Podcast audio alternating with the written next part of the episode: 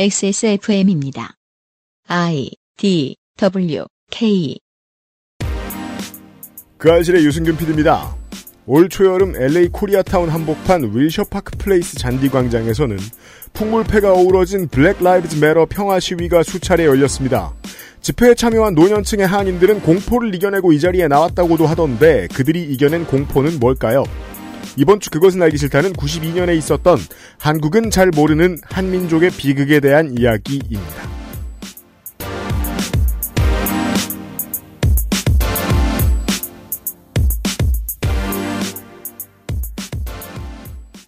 저희들은 오랜만에 딱 하루 비가 오지 않는다고 예보되고 있는 한강변에서 보내드리고 있습니다. 그것은 알기 싫다 376회를 시작합니다. 윤세민 에디터가 있고요. 네, 안녕하십니까. 세 번째 인사, 세 번째 녹음으로 인사드립니다. 네, 테이크 3. 그렇습니다. 아마 선거 직전이었죠? 네. 그때 그 녹음 컴퓨터가 좀 멈춰가지고 고생을 많이 했었는데, 어, 이번 주 그 아실 녹음을 하는데 지금 두 번 멈춰가지고, 네. 네. 조소장도 좀, 네, 힘이 빠지고. 그 토요일에 확인하실 수 있고요. 저희들은 지금 같은 얘기를 세 번째 준비. 이럴 때 기가 아주 쇠해요. 맞습니다. 예. 이것은 방송으로 나갈 수 있길 바래요. LA에서 처음에 정착한 이민 1세대들도 원래 한국에서 배웠던 문화를 그대로 가지고 갔을 거예요. 그랬겠죠. 근면하게 일하면 된다. 음. 도시에 가면 어, 눈 감으면 코 베어가니까 모두를 조심해야 된다. 제가 늘 말씀드렸잖아요. 자수성가한 사람은 보수적이 될 수밖에 없다고요. 네. 지금의 시스템을 이겨내고 성공했으니까. 미국 이민 1세대들은 그리고 그 고생이 더했죠. 네. 네. 지금의 상황을 수호하려 들게 됩니다. 네. 네. 그건 뭐 인간적인 동물적인 본능이고요. 그랬던 우리의 가치관과 동일했던 이 LA의 어르신들이 언제 갑자기 2020년에 Black Lives Matter 가가지고 막 사물놀이하고 이런 음. 그거는 이제 그 저 리퍼트 대사 저 저 피습 때 그 부채춤 추는 거하고 얘기가 좀 다릅니다. 다 다르죠. 네. 인종 갈등의 그 해결에 중요한 열쇠가 되는 세계 시민이 되었느냐.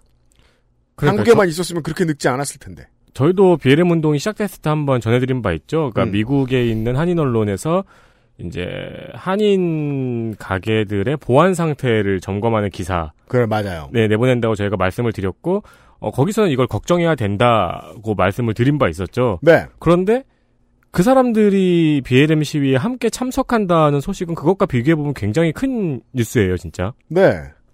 그 원인을 알아보기 위해서 어, LA 한인들의 역사를 좀 돌아볼 필요가 있겠습니다. LA 한인들에게는 너무나도 당연하고 힘들었던 역사인데 같은 말을 쓰는 한국인들에게는 그 한국 사는 한국인들에게는 거의 알려지지 않은 그쵸, 우리는 국정원장밖에 모르죠. 네 이런 이야기를 이번 주 목요일과 금요일에 들려드리도록 하겠습니다. 나성인이 준비하고 있어요. 그것은 알기 싫다는 프랑스에서 온 비밀의 레시피 온유 마카롱 이달의 PC로 만나는 컴스테이션 한 번만 써본 사람은 없는 빅그린 프리미엄 헤어케어 안심하고 쓸 수 있는 요즘 치약에서 도와주고 있습니다. XSFM입니다. 구스베리 추출물로 모근을 더 건강하게 자연 유래 성분으로 자극 없는 세정력 뛰어난 보습 효과와 영양 공급까지 Big Green 이젠 탈모 샴푸도 빅그린 헤어로스 샴푸. 프랑스에 살면서 많은 마카롱을 먹어봤었죠. 하지만 언제나 만족했던 건 아니었어요. 절 가장 만족시킨 마카롱이 한국에서 왔다면 믿을 수 있나요? 촉촉한 식감, 은은한 달콤함. 제가 마카롱이 기대했던 모든 것이었어요. 네, 오뉴 마카롱이요. 입안 가득 프랑스의 달콤함. 오뉴 마카롱. 요즘 치약과 안정된 컴퓨터가 도와주고 있는 네. 그것은 알기 싫다 376A회 저희는 수많은 장인들을 광고로 받아보았습니다. 그렇습니다. 네. 물건 잘 만드는 분들 많죠. 음식을 먹어보니 너무 맛있다. 빵을 먹어보니 너무 맛있다 싶어서 광고를 받고 음흠. 광고를 내니까 여러분의 성원이 폭발을 해요. 네. 그때 이제 장인들의 부족함이 드러나는 거죠. 그렇죠. 막 갖다 씁니다. 이제 주문이 밀려 들어오니까 배우자, 배우자 친구. 그렇죠. 네. 이런 물량은 감당해 본 적이 없다는 비명을 지르면서 많은 장인들이 그 물량에 갈려 나갔습니다. 네. 온유 마카롱도 단 한 번도 이렇게 많은 물량을 단시간에 소화한 경험이 없었기 때문에 그렇죠. 배송하느라 허둥지둥 진땀을 많이 흘렸습니다. 맞습니다. 고객은 생각한 것보다 배송이 다소 늦어져서 화가 나신 분들도 있었고요. 네. 현재는 모든 것이 안정화되었습니다. 그렇습니다. 정리했습니다. 네. 초기에 뜨거운 성원과 그리고 늦은 배송을 기다려주신 여러분께 감사드린다고 저희에게 전해왔습니다. 감사합니다. 아, 그리고 짧은 시간 안에 많은 후기가 올라왔습니다. 네, 고마워요. 네. 다행히도 정말 맛있다는 평가가 압도적으로 많았어요. 음, 이게 테스트를 저희 아저씨들끼리 했잖아요. 그렇죠. 네, 그, 이거 먹고 빨리 제육볶음 먹으러 가자 하면서. 그런 식입니다. 네. 그래서 이게 아저씨들이 먹어서 맛있는데, 음, 이게 과연 소비자들에게도 맛있는 것일까를 걱정했던, 사실 우린 눈 감고 먹으면 양갱과 마카롱을 구분하지 못할 것 같은 사람들인데. 저희들이 가슴을 쓸어 내렸습니다. 네, 네, 많은 분들이 맛있다고 공감해, 공감이 아니지, 후기를 남겨주셨습니다. 그렇습니다. 아무리 무지랭이 아저씨라도 맛을 느끼는 보편적인 기준에는 그래도 부합하는가 싶습니다. 아직 드셔보시지 않은 분들이 대, 대다수일 텐데요. 네. 특별한 디저트를 원하시는 분, 가볍지만 로맨틱한 선물을 하실 분, 카롱 매니아라 정말 맛있는 마카롱을 찾으시는 분들은 액세스몰에서 온유 마카롱을 만나보시기 바랍니다. 그렇습니다. 비판은 마음의 상처가 되죠. 네, 근데 저 눈 높으신 분들 그냥 마음껏 후기 남겨주세요. 맞습니다. 네, 아, 스타트업은 발전해야 될 여지가 많습니다. 아, 우리나라에 또 마카롱 매니아들이 워낙 많고 네. 이 제작도 이제 막 되게 특색들이 생겼잖아요. 막 뚱카롱, 왕카롱, 그렇죠. 막 네. 이런 거 나오고. 음. 어 그러다 보니까 이제 매니아분들은 또 지적하실 부분들이 있을 거예요. 네, 본인의 기준에 맞게 길게 뭐라고 지적을 해주시면 만약에 우리 장인이 수용할 수 없다. 음. 그럼 또 수용할 수 없는 이유를 길게 써줄 거예요. 아 그렇습니다. 네. 네 그렇습니다. XS몰에서 온유 마카롱을 확인해 주시고요. 네.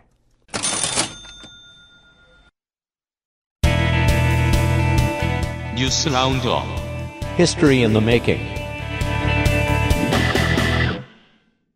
뉴스 roundup입니다. 제가 할 말이 좀 있어가지고 비슷한 혹은 근처에 있는 뉴스 세 가지를 가져왔어요. T1이 선수단 보호를 위해 도를 넘은 비난과 협박에 대해서는 법적 대응을 적극적으로 검토할 것이라고 밝혔습니다.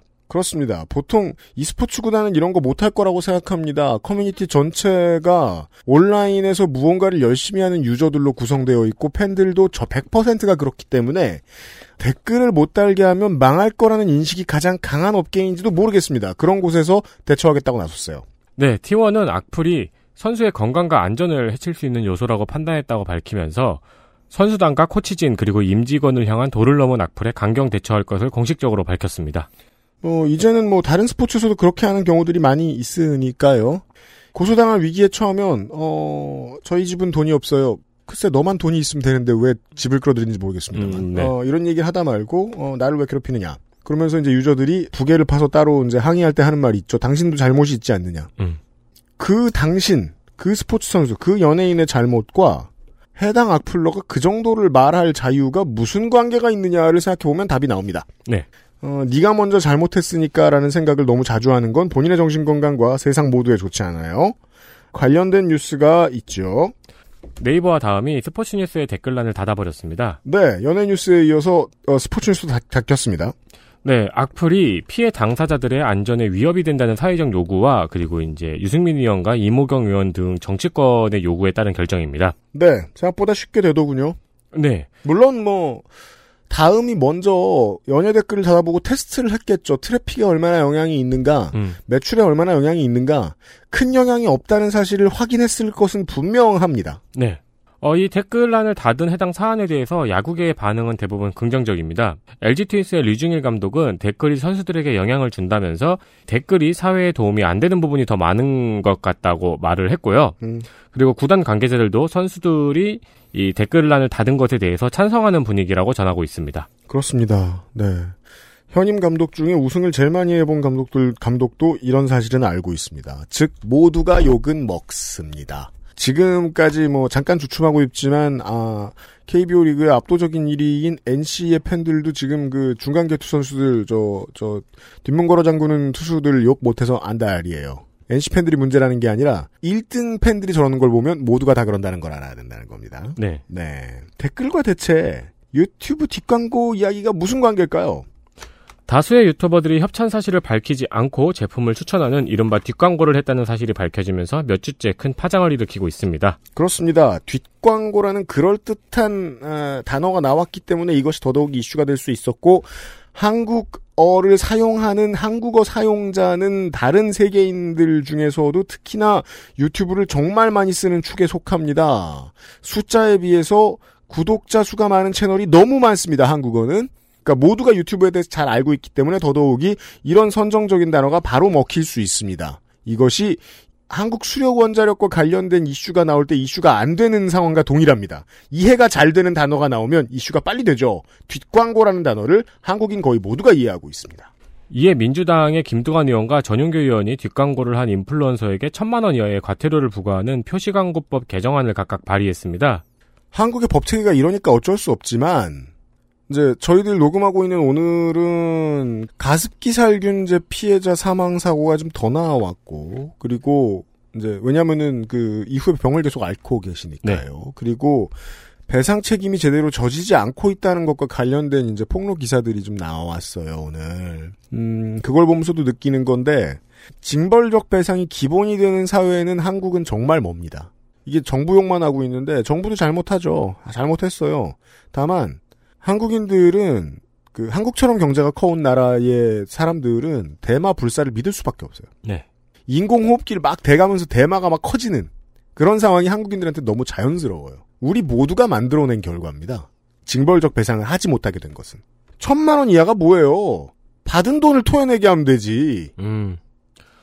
네, 근데 이 법의 시행에 대해서는 이제 인플루언서를 어떻게 제재할 것이냐, 음. 그리고 인플루언서의 개념을 어디까지로 정의할 것인가, 등의 문제가 지적되고 있습니다. 네. 인플루언서를 어디까지 정의할 것인가는 아주 쉬운 문제일 거라고 생각합니다. 팔로워 수? 어떤 어떤 어떤 어떤 매체에 게시물을 올리는 모든 사람이라고 정의해도 돼요. 팔로워가 한 명이어도요? 네. 저도요? 나도요. 어. 예. 왜냐하면 주목하고 있는 행위는 그거잖아요. 이 게시물을 올리는 대가로 뭘 받았느냐. 그 게시물 내에 등장하는 어떠한 컨텐츠를 만들어내는 업체로부터 돈을 받았느냐 이것만 문제잖아요. 음. 얼마나 유명하느냐가 단죄의 구분선이 되면 역차별 논란 나와요. 네. 정확하게 지적했어요. 한 명 이상이면 될 것 같아요. 전. 음. 그거면 될 것 같아요. 네. 100만 명? 99만 명 억울해서 어떡합니까? 법 안 지켜도 벌, 벌도 안 받고. 음. 게다가 100만 명 이렇게 정해놓죠. 보통 법의 관점에서는 100만 되기 전에 낸 광고는 봐줍니다. 아, 그렇죠. 저는 좋지 않다고 생각해요. 그 인플루언서의 개념은 사실상 인류가 그동안 꾸준히 누려온 재화들 중에 하나인 권력의 개념을 그대로 도입해봐야 되거든요. 모두가 쓰는 재화예요. 인플루언서는 곧 휴먼 카인드라고 생각합니다. 저는. 여튼 이걸 보면서 자 청취자 여러분 뭐 쓸모없는 참고겠습니다만 참고로 제가 지금부터가 제가 오늘 세 번 얘기하지 않은 부분입니다. 녹음이 성공하길 빕니다. 세이브. 지금 해요? 네. 댓글부터 생각하죠. 댓글은 권력이에요. 말은 내가 한 말을 누가 들을 때 그때부터 권력입니다. 어, 연극에서 내가 독백하는 걸 들었는데 그것도 권력인가요? 당연하죠. 그 독백을 네가 들었으니까요. 진짜 독백은 권력이 아닙니다. 어, 서로 권력을 주고받는 유익한 관계를 만들기 위해서 고양이와 개와 나도 서로 대화를 연습하죠. 맞는 커뮤니케이션 방식을 만들어내죠. 네. 어떤 말을 하면 알아듣는다. 그때부터는 권력이죠. 우리 개가 우리 개가 아침 8시에 끼잉 했는데 내가 밥을 준다. 그럼 그 끼잉이 권력이죠. 음. 무작위에 모두가 볼 수 있는 댓글은 오픈되어 있는 권력입니다. 그리고 이 권력은 특정한 사람들에게 주어져 있었습니다. 한국어 사용자 모두에게 주어져 있는 권력 아니었냐고요? 아니요. 십수년을 써보게 했더니 다는 놈만 달아요. 그럼 그 다는 놈의 권력이에요. 왜냐면 지금 이 방송을 듣고 있는 많은 수의 분들은 이런 댓글을 달아본 적이 없으실 테니까요. 그럼요. 그 권력을 주어 봤더니 잘 안 되더라. 공익의 이름으로 회수하겠다. 그래서 폐기 처분하겠다. 라는 결정에 대해서가 최근에 댓글에 대해서 나오고 있는 추세입니다. 네. 연예인과 스포츠 선수를 보호했죠? 그러면 이제 공인이라고 볼 수 없는 거의 모든 사람들에 대한 댓글이 닦일 때가 되어 갑니다. 그게 다가올 겁니다. 제가 처음에 연예 댓글 없어질 때 했던 얘기가 기억나실 겁니다. 겁나 구린 언론인들의 저널리즘이 있어요. 그리고 겁나 거지 같은 댓글러들의 저널리즘이 있어요. 둘 다 피해가 있는데 기자들은 댓글로 탓하면서 빠져나갔어요. 언론인들은 이 댓글 없애야 된다. 이런 말만 하는 언론인들이 있어요. 저 보고 있으면 사실 기가 차요. 니들이 뭘 잘했다고 그렇게 당당하게 말해. 음. 하지만 제 결론은 잘못됐죠. 두 존재가 똑같은 잘못을 하고 있는데 한 존재만 없애는 건 공평하지 않으니 두 존재를 그냥 다 살려두자. 제 이 결론은 이상하잖아요. 댓글을 없애놓으면 헐 나요. 둘 다 문제가 되는데 그나마 언론인만 살려놓는 게 나아요. 근데 이 문제는 왜 얘기를 안 하냐는 거예요. 유튜브의 뒷광고의 피해에 대해서 얘기합니다. 그러면 기업 홍보실에 매일같이 들어가서 자기 돈 한 푼도 안 쓰고 모든 걸 다 얻어먹는 기자들이 나중에 커가지고 데스크에서 상무님하고 그렇게 친해져가지고 사실상 홍보성 기사라고밖에 말할 수 없는 그 모든 것을 내주는 자연스러운 언론사들의 보수 언론과 경제지의 시스템. 이건 유튜브 뒷광고 논란이 나오고 2주일 만에 법이 입법되는 거하고 너무 반대 아닙니까? 모두가 알고 있고 판을 치고 모두가 당연하게 생각하고 상당수의 언론인들이 다 하고 있는데 이 사회 문제는 왜 대처 안 해요? 왜 입법 안 해요? 그러네요. 그 생각을 안 해봤네요. 김민아 아저씨가 얘기했잖아요. 한동훈 검사장과 이동재 기자의 통화 내용의 가장 큰 문제점은 거기에 위법한 사항이 있느냐 없느냐 거기에 조각할 수 있는 사안들이 있느냐 없느냐가 아니라고요. 그 둘이 그렇게 친한 게 문제라고요. 음. 그 둘이 그렇게 친하다는 게 만방에 알려졌다는 게 문제라고요. 그러면 특히나 그 동아일보 기자의 채널A 기자의 인품에 반해서 그 사람이랑만 친할까요? 그 출입처의 기자들은 그 출입처의 검찰들하고 다 친할걸요? 그 출입처의 기자들은 그 기업에 있는 사람, 홍보실의 사람들하고 다 친할걸요? 이건 왜 문제가 안 돼요? 그 저의 중요한 철학 중에 하나입니다. 프로페셔널들은요, 지가 프로페셔널로서 일을 멋지게 잘하기 위해서 프로페셔널로서 만나는 사람들과 친해지면 안 됩니다. 친해짐의 정도는 곧 위법성의 빈도가 될 거예요. 음. 수준이 될 거예요. 친해지면 돈이 오가야 말이 되는 세상이니까요. 언론에 대한 문제의식을 누가 이렇게 얘기해줬으면 좋겠습니다. 하지만 언론사는 언론사다 보니 최대한 얘기를 덜 하겠죠. 어쩌다가 한겨레에서 열심히 일하던 기자가 어느 날 이재용의 가방을 들여주는 일을 하게 됐어요. 그게 오늘만 그랬는지 매일같이 그랬는지 저는 알 수 없어요. 매일같이 이재용 일 제가 찾아다니지 않으니까. 네. 위법성 없어요? 전 유튜버가 아니에요. 유튜버예요. 맞아요. 인플루언서예요. 네. 한 달에 무려 9만 원대를 벌어요. 네. 근데 아직 한 번도 받아본 적이 없어요. 매출에 도움이 있게 순수익에 도움이 되지 않다 보니까. 이 유튜버네. 유튜버 입장을 대변하는 게 아니에요. 같은 원리로 어떠한 미디어를 만드는 미디어 제공자를 욕하고 싶으면 기존의 legacy 미디어한테 그 같은 칼을 들이대 봐야 될 거 아니야. 니들이 뭘 잘했다고 이걸 이렇게 신나게 보도하니? 라는 생각이 듭니다. 세이브. 자, 다음 뉴스입니다. 주한미군과 그 가족들이 한국에 들어오자마자 코로나19 확진 판정을 받는 사례가 급증하고 있습니다. 이게 그나마 지금 미군이 정말 이상한데 이렇게 말하기가 그나마 미군이 협조하고 있기 때문에 이 숫자도 알려지는 것이라고 생각합니다. 네, 한국에 와서 감염이 됐다는 게 아니고요. 입국한 사람을 검사해 보니까 확진자였다는 거죠. 그렇죠. 그래서 미군에서는 도대체 출국 검역을 어떻게 하는 거냐니 어떻게 하는 거냐는 비판이 이렇습니다. 우리가 나성인하고 방송할 때 그 말씀을 아마 안 드렸을 거예요. 분명치 않으니까. 다만 복수의 사람들로부터 관계없는 복수의 사람들로부터 제가 너무 자주 들었기 때문에 JFK나 LAX를 빠져나가고 들어갔다 나갔다 하는데 음. 체온이 다 뭐냐. 네. 마스크도 아무도 안 쓰고 있다. 그냥 스무스하게 나왔다. 네. 물론 그렇게 무정책을 정책으로 시행하는 미국의 입장도 이해는 합니다. 각 주의 입장도 이해는 합니다. 왜냐하면 지들한테 환자가 너무 많으니까 밖에 들어오는 사람들의 출결을 관리할 필요가 없는 거겠죠. 그런 마음일까요? 네. 근데 문제는 우리가 LAX나 뭐 JFK 공항이야. 그럼 보는 사람들도 있고 네. 알려지는 자료들도 공개된 게 많잖아요. 네. 근데 군공항으로 들어왔어. 서울공항으로 들어왔어. 그럼 그전 군공항에서 뭐 하다 했는지 어떻게 알아요? 어, 안 그렇죠. 알려주는데? 네. 이게 이제 어, 소파와박과 미군 행정의 가장 큰 문제입니다. 투명성이 제로입니다.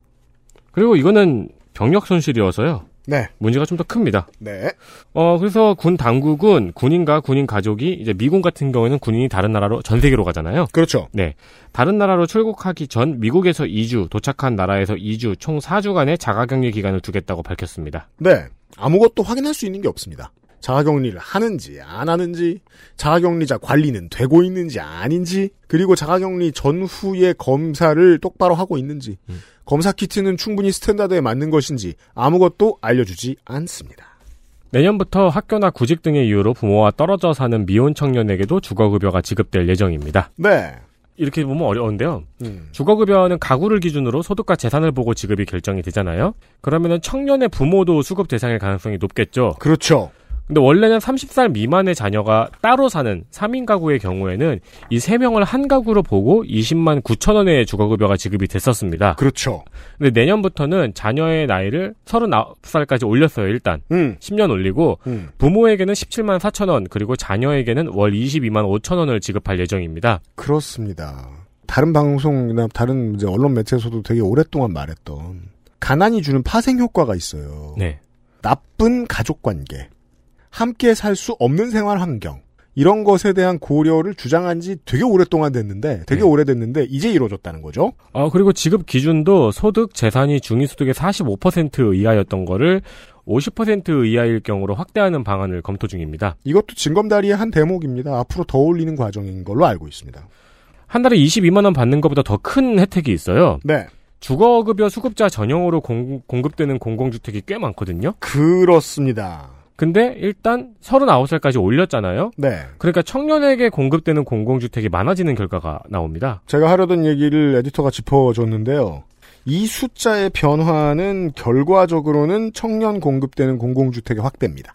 자격 기준 완화 혹은 확대, 혹은 합리화의 네. 의미가 되겠고요.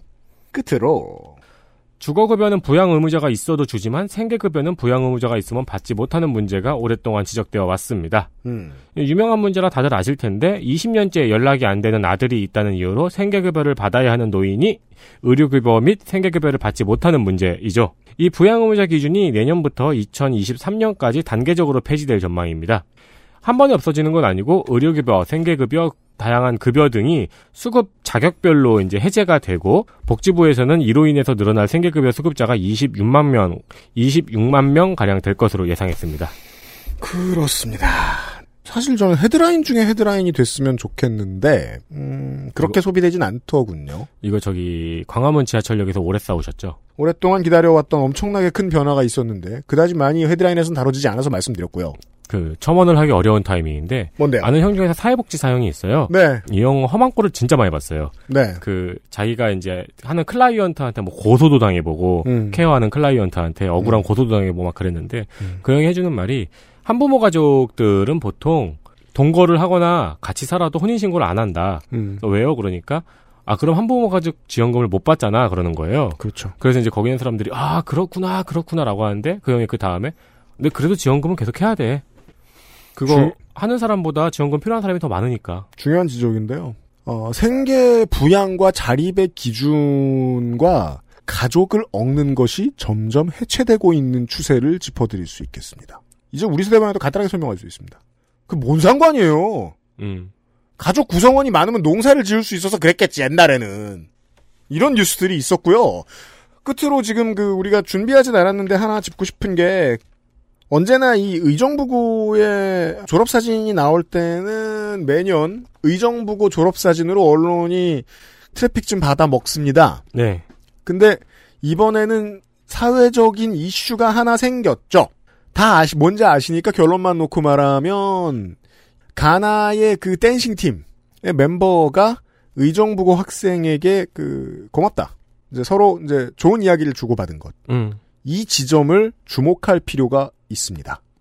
이제 뭐 미디어 오늘에서도 아주 잘 짚어줬고 날카롭게 잘 이야기해주던데 제가 생각하는 문제의식은 이거거든요. 니들이 날카로워서 세상이 좋아집니까? 니들이 날카롭다는 것이 진보 지식인과 언론인들이 날카롭고 정의롭다는 것을 소셜에 드러내서 니 패친들에게 덕담을 듣는 일이 세상을 나아지게 만들면 그렇게 하세요.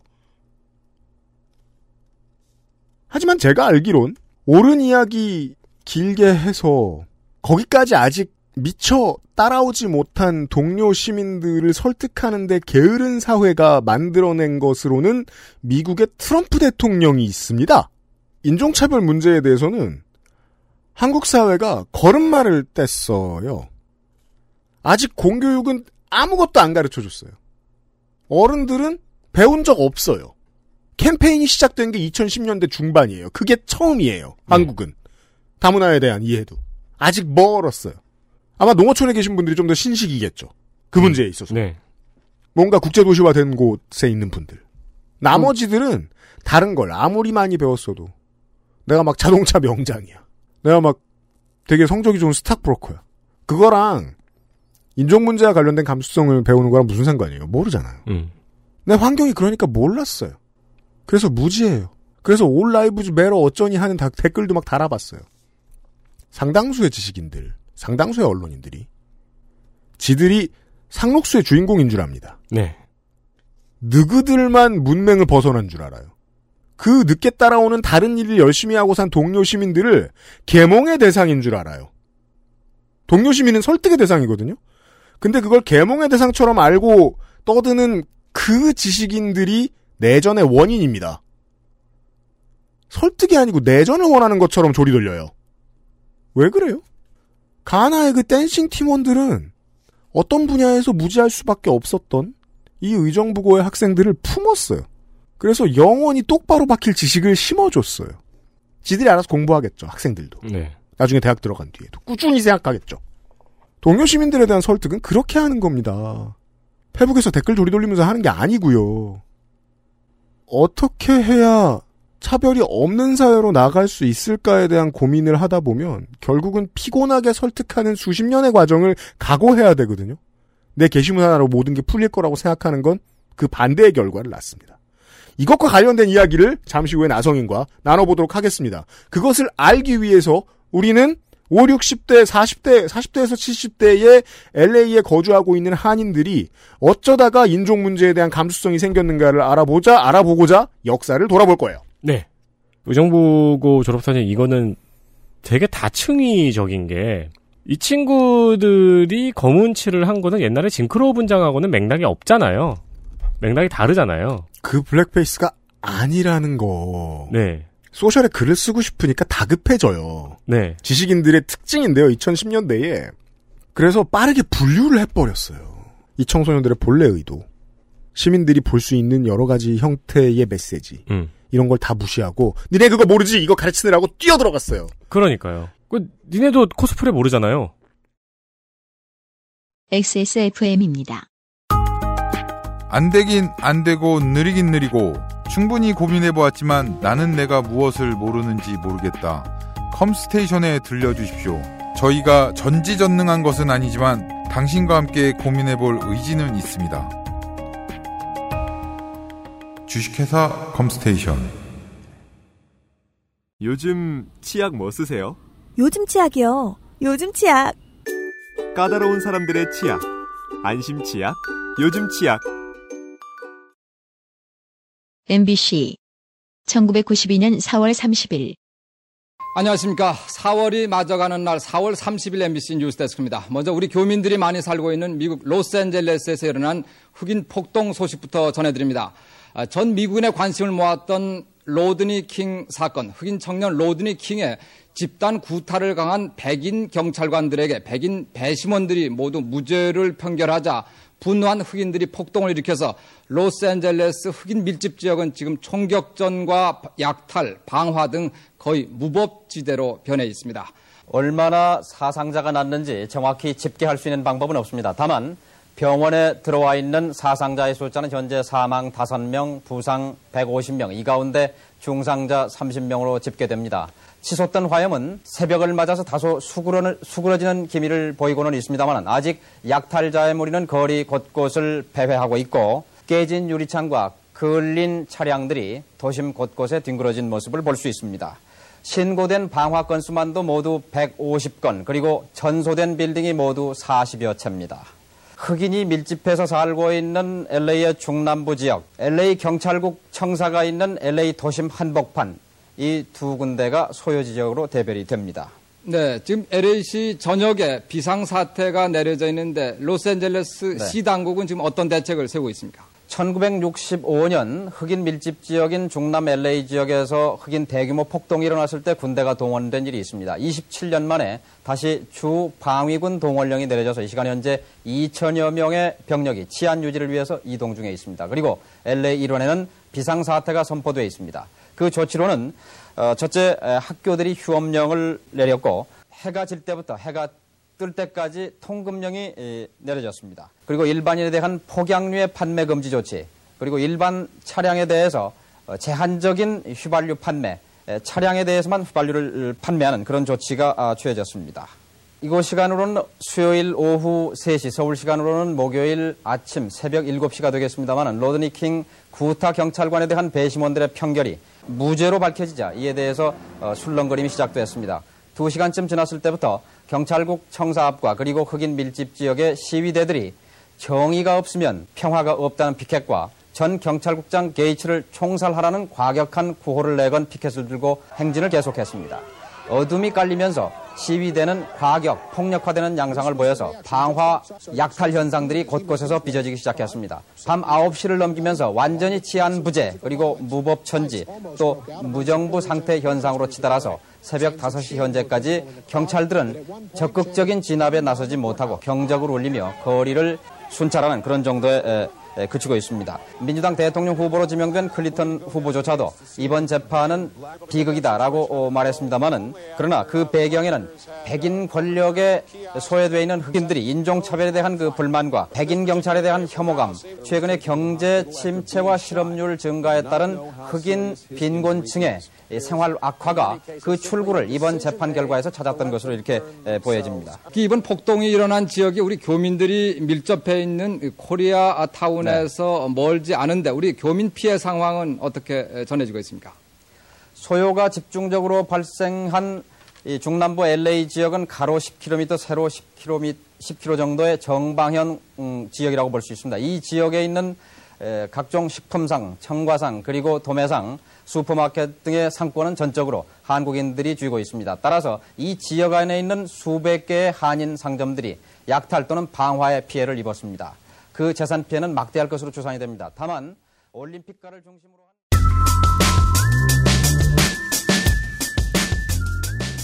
한먼 나라 이웃 동네 나성통신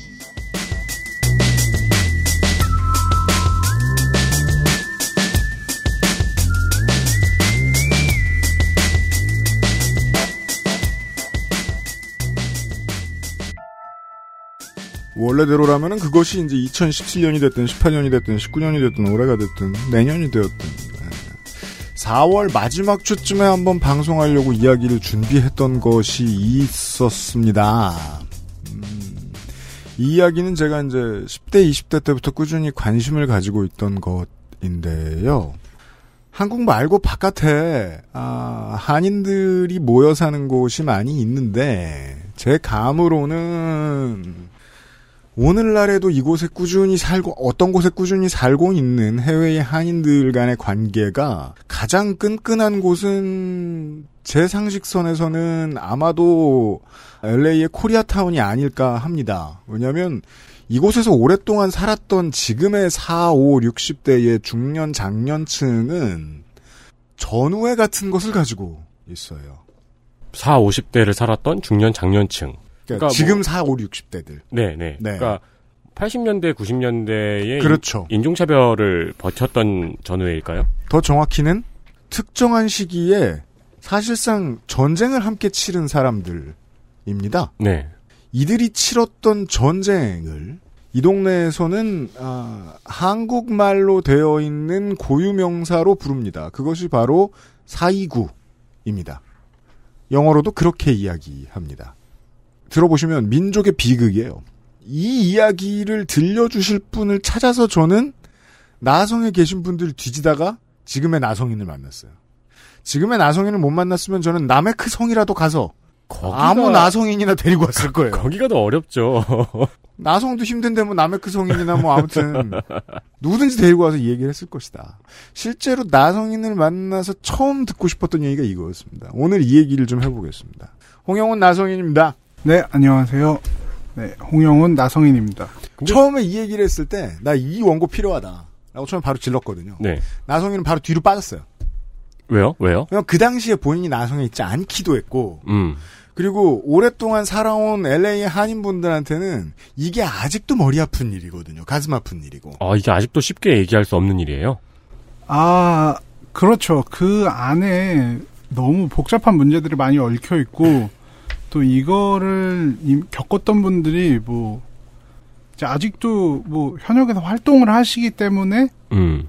음 조금 평가를 내린다거나 요런 부분이 조심스러운 부분이 많죠. 뭐 5.18처럼 약간 이념 대립이 있는 건가요? 마- 이념 대립은 아닌데 LA에 있는 엘베 이런 데서 아 그런 건 있죠. 그 LA 한인사회에서 정치적 입장을 통해서 이제 막 대립을 하긴 하는데 이거랑은 상관없고 근데 사실은 제가 이걸 하기 좀 힘들어한 이유는 그거였어요. 어디까지 디테일을 들어가야 될까. 근데 정말 한 사람 한 사람 앞에 너무 비극적인 일이기 때문에 맞아요. 네. 이걸 어디까지 디테일로 들어가면은 한국에 계신 분들도 공감을 하고 LA에서 듣는 분들도 아 그랬었지 라고 하면서 할까라는 부분이 굉장히 좀 맞아요. 굉장히 저한테는 민감했어요. 근데 저는 이 정도도 저는 뭐 곧 들으시겠습니다. 마음에 드는 것이 우리가 이제 4.3 사건을 이야기해 드리려고 4시간 정도를 할애를 했었는데 네. 이거 뭐 제주도 뿔들 들으라고 만든 방송 아니었어요. 모르던 분들을 위한 이야기였고 네. 우리의 청취자들도 언제나 미국 청취자들 정말 많습니다만 그분들도 LA에서 뿌리를 내린 분들은 적어요. 한국에 계시다가 뭐 캘리포니아에 청취자들이 많다고 하더라도 뭐 공부하러 일하러 뭐 주로 얼바인, 샌프란시스코 이런 데 계신 분들이라서 여기 원래 있던 한인들은 왜 저렇게 살지 이런 문화를 모르시는 분들이 더 많이 들으세요 우리 방송을. 음. 그분들에게는 좋은 소개서가 될 수도 있을 것 같고요. 어, 어쨌거나 21세기 들어서 한국에 살던 사람들의 후회가 이게 이런 민족적인 문제죠. 민족적으로 겪은 가장 큰 비극에 대한 이야기입니다. 네. 네. 저는 요 429에 대한 거를 미국에서 일어났던 시위 Black Lives Matter BLM에 대해서 같이 엮어서 좀 이야기를 드리고 싶어요. 그래서 지금쯤 준비를 하게 됐습니다. 네. 이제 Black Lives Matter 시위에 대해서 미국에 사는 한인들의 한인 사회가 어떻게 바라보는지에 대한 이야기인데요. 이 얘기를 하자면 먼저 흑인 사회와 한인 사회의 관계에 대해서 이야기를 해야만 합니다. 네. 이런 맥락을 짚어주는 것 자체가 엄청 새로운 시각은 아니라고 생각합니다. 미주 언론을 많이 들여다봤다면 더더욱이나 네. 이거 당연한 얘기 아니야 이런 생각을 하게 돼요. 음. 우리한테는 새롭거든요. 저 밤섬 근처에 있는 사람들한테는. 그렇죠. 그런데 이제 저는 이 흑인 사회, 한인 사회의 관계를 이야기하려면은 LA 폭동에 대한 이야기를 피해갈 수가 없습니다. 네. 그 경험을 하지 않았다면 지금의 반응이 나오지 않았을 거라 생각합니다. 네.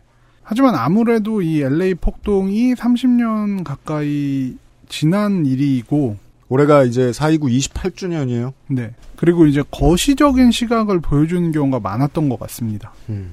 그런데 저는 이제 한인사회 일원으로 10년 가까이 살아오면서 제가 직접 보고 들었던 이야기를 좀 더 미시적 관점에서 소개를 해드리려고 합니다. 네. 어떻게 보면 이게 좀 시시콜콜한 이야기라고 느껴지실 수도 있지만 그 안에서 생활하지 않으면 모를 만한 이야기들이라고 생각합니다. 어, 그럼요. 그리고 아까 그 PD님이 얘기해 주신 대로 저는 이야기를 할 때 사이구라는 단어를 쓸 겁니다. 음. 이게 이제 LA 폭동을 미주 한인사회에서 일컫는 단어입니다. 네. 뭐 이게 전형적인 한국식 조어법인데 음. 1992년 4월 29일에 LA 폭동이 일어났기 때문에 사이구라고 부릅니다. 그렇습니다. 네. 폭동이라는 단어가 그 LA 한인들의 그 LA 사투리하고 우리말하고는 달라요. 한국말에서 폭동이라고 부를 때는 시민들의 분노를 왜곡시키려는 어휘로 받아들여진단 말이에요. 한국어에서는. 네. 근데 미국에서는 그냥 라이엇이라는 말의 번역어거든요. 그냥 분노 그 자체를 표현해서 좀 더 정치 중립적이에요. 음. 폭동이라는 단어를 쓰는 것이 적합치가 않습니다. 해석할 때 서로 두 갈래 다른 해석이 있기 때문에 사이구라는 단어를 쓰는 게 적당할 것 같아요. 네. 그 제가 사이구에 대해서 이야기할 부분은 어 사이구가 왜 일어났고 음. 왜 한인 커뮤니티가 유독 피해를 많이 입었을까? 네. 요 부분입니다. 음. 네, 그래서 저는 크게 세 가지의 원인이 있다고 생각합니다. 음. 로드니킹 사건, 두순자 사건, 그리고 제도적 인종차별. 첫 번째 이유밖에 한국에서는 잘 안 알려졌어요. 로드니 킹 사건은 전 세계적으로 유명해졌으니까요. 그래서 이제 제일 유명한 것부터 제가 설명을 해볼게요. 네. 먼저 4.29의 가장 직접적인 원인으로 알려진 로드니킹 사건에 대해서 아주 간략하게만 알아보겠습니다. 음. 이제 1991년 당시 중범죄자였던 로드니킹이 경찰에 체포되는, 체포되는 상황에서 4명의 경찰관에게 일방적으로 구타를 당한 사건입니다. 네. 당시 로드니킹은 속도 위반을 해서 붙잡혔는데 경찰의 체포에 반항을 하다가 결국에는 잔인하게 구타를 당했고 피투성이가 됐습니다. 그렇죠. 이 피투성이란 부분이 전 중요한데 왜냐하면 1년의 과정이 영상에 찍히면서 전국적으로 매체의 관심을 받았습니다. 며칠간 보도됐어요. 네. 이 영상은 정말 뭐 지금도 유명하고 많이 나오는 영상이기 때문에 근데 이 로드니 킹이 피투성이가 됐다는 이 비주얼 자체가 사람들한테 굉장히 충격적이었던 것으로 보입니다. 맞아요. 네. 뭐 이 사건에 대해서는 워낙 좋은 기사들이나 다큐멘터 다큐멘터리 등이 많으니까 저도 길게 설명은 하지 않고 넘어가겠습니다. 다만 제가 좀 더 디테일하게 설명할 부분은 왜 이 사건이 LA 폭동의 도화선이 됐냐입니다. 일단 분위기는 좋지 않았습니다. 지금과 다르게 당시의 보도들이 저는 생생하게 기억나는 것들이 있는데 신문도 잡지도 지금과 같은 인권 감수성이 없었기 때문에 이 사람이 다쳤대. 사진을 찍었어요. 네. 다친 사진을. 참혹한 거의 뭐 눈빛까지 다 찍거든요. 안 가려요. 그게 온 세계 신문에 다 찍혀나왔어요. 일단 그것만으로도 분위기가 좋지 않았어요. 근데 그러고 나서 이 경찰관 4명이 아, 재판을 받겠죠? 네. 그런데 이게 좀 디테일을 생략하셨으니까 이 재판이 있던 마을이 시미타운인가? 뭐 그런 지역 시미밸리. 네, 시미밸리. 이 지역이 주로 백인 구역입니다. 근데 배심원은 그 동네에 있는 사람들의 인종 구성에 맞춰서 구성된다면서요. 네네. 그 흑인이 한 명도 없던 거예요, 배심원 중에. 그렇죠. 그, 그 부분을 이제 제가 얘기를 할 건데 가장 사람들을 분노하게 했던 것이 뭐냐면 로드니킹 사건에 대해서 경찰들에게 무죄가 선고됐다는 겁니다. 음. 그런데 이런 무죄 판결에 가장 결정적인 역할을 한 것이 배심원의 구성이었습니다. 제가 까먹었네요. 써놓으셨네. 네. 잘못했습니다. 사건이 일어난 곳이 LA 시내였기 때문에 당연히 재판은 LA에서 열렸어야 하지만 음. 굉장히 아주 매우 이례적으로 재판 장소가 재판 도중 변경됐습니다. 엄청 석연치 않아요. 네. 시미밸리라는 위성도시 중 하나인데 여기는 LA에서 북서쪽으로 1시간 정도 떨어진 곳입니다. 음. 이 근처를 보통 벨리 지역이라고 부르는데 뭐 엄청 덥고 음. 완전히 진짜 사막 기후인 곳입니다. 네. 지금은 한인들도 많이 사는데 당시만 해도 정말 한적한 베드타운 음. 비슷한 곳으로 집값도 쌌다고 합니다. 음. 특히나 소방관이나 경찰관 같은 사람들이 집값이 싸다는 이유로 많이 살았다고 합니다. 음. 당시에 재판을 맡은 판사도 그곳에 살았다고 하죠.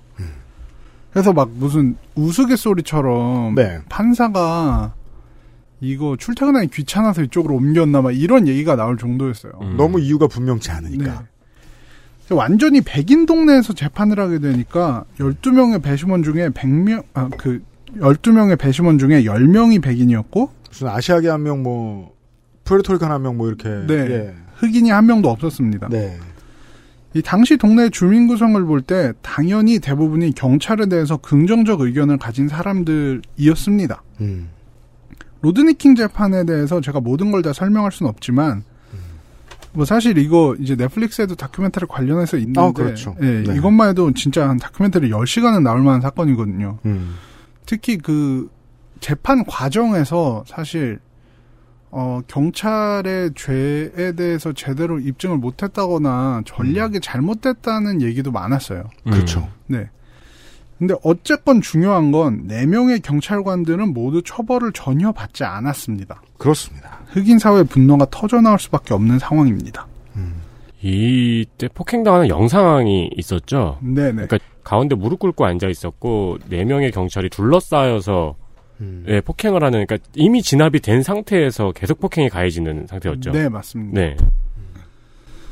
아, 근데 사실 이게 전략이 좀 잘못된 부분이 어쨌든 이 로드니 킹이 체포를 당하기 전에 굉장히 격렬하게 저항을 했었거든요. 근데 미디어에서는 이런 부분이 잘 안 나오다가 재판에서 로드니 킹 쪽에서 이걸 공개를 해서 그게 많이 알려졌어요. 그러면서 이제 좀 경찰들에게 확실히 좀 분위기가 넘어간 부분이 있었는데, 음.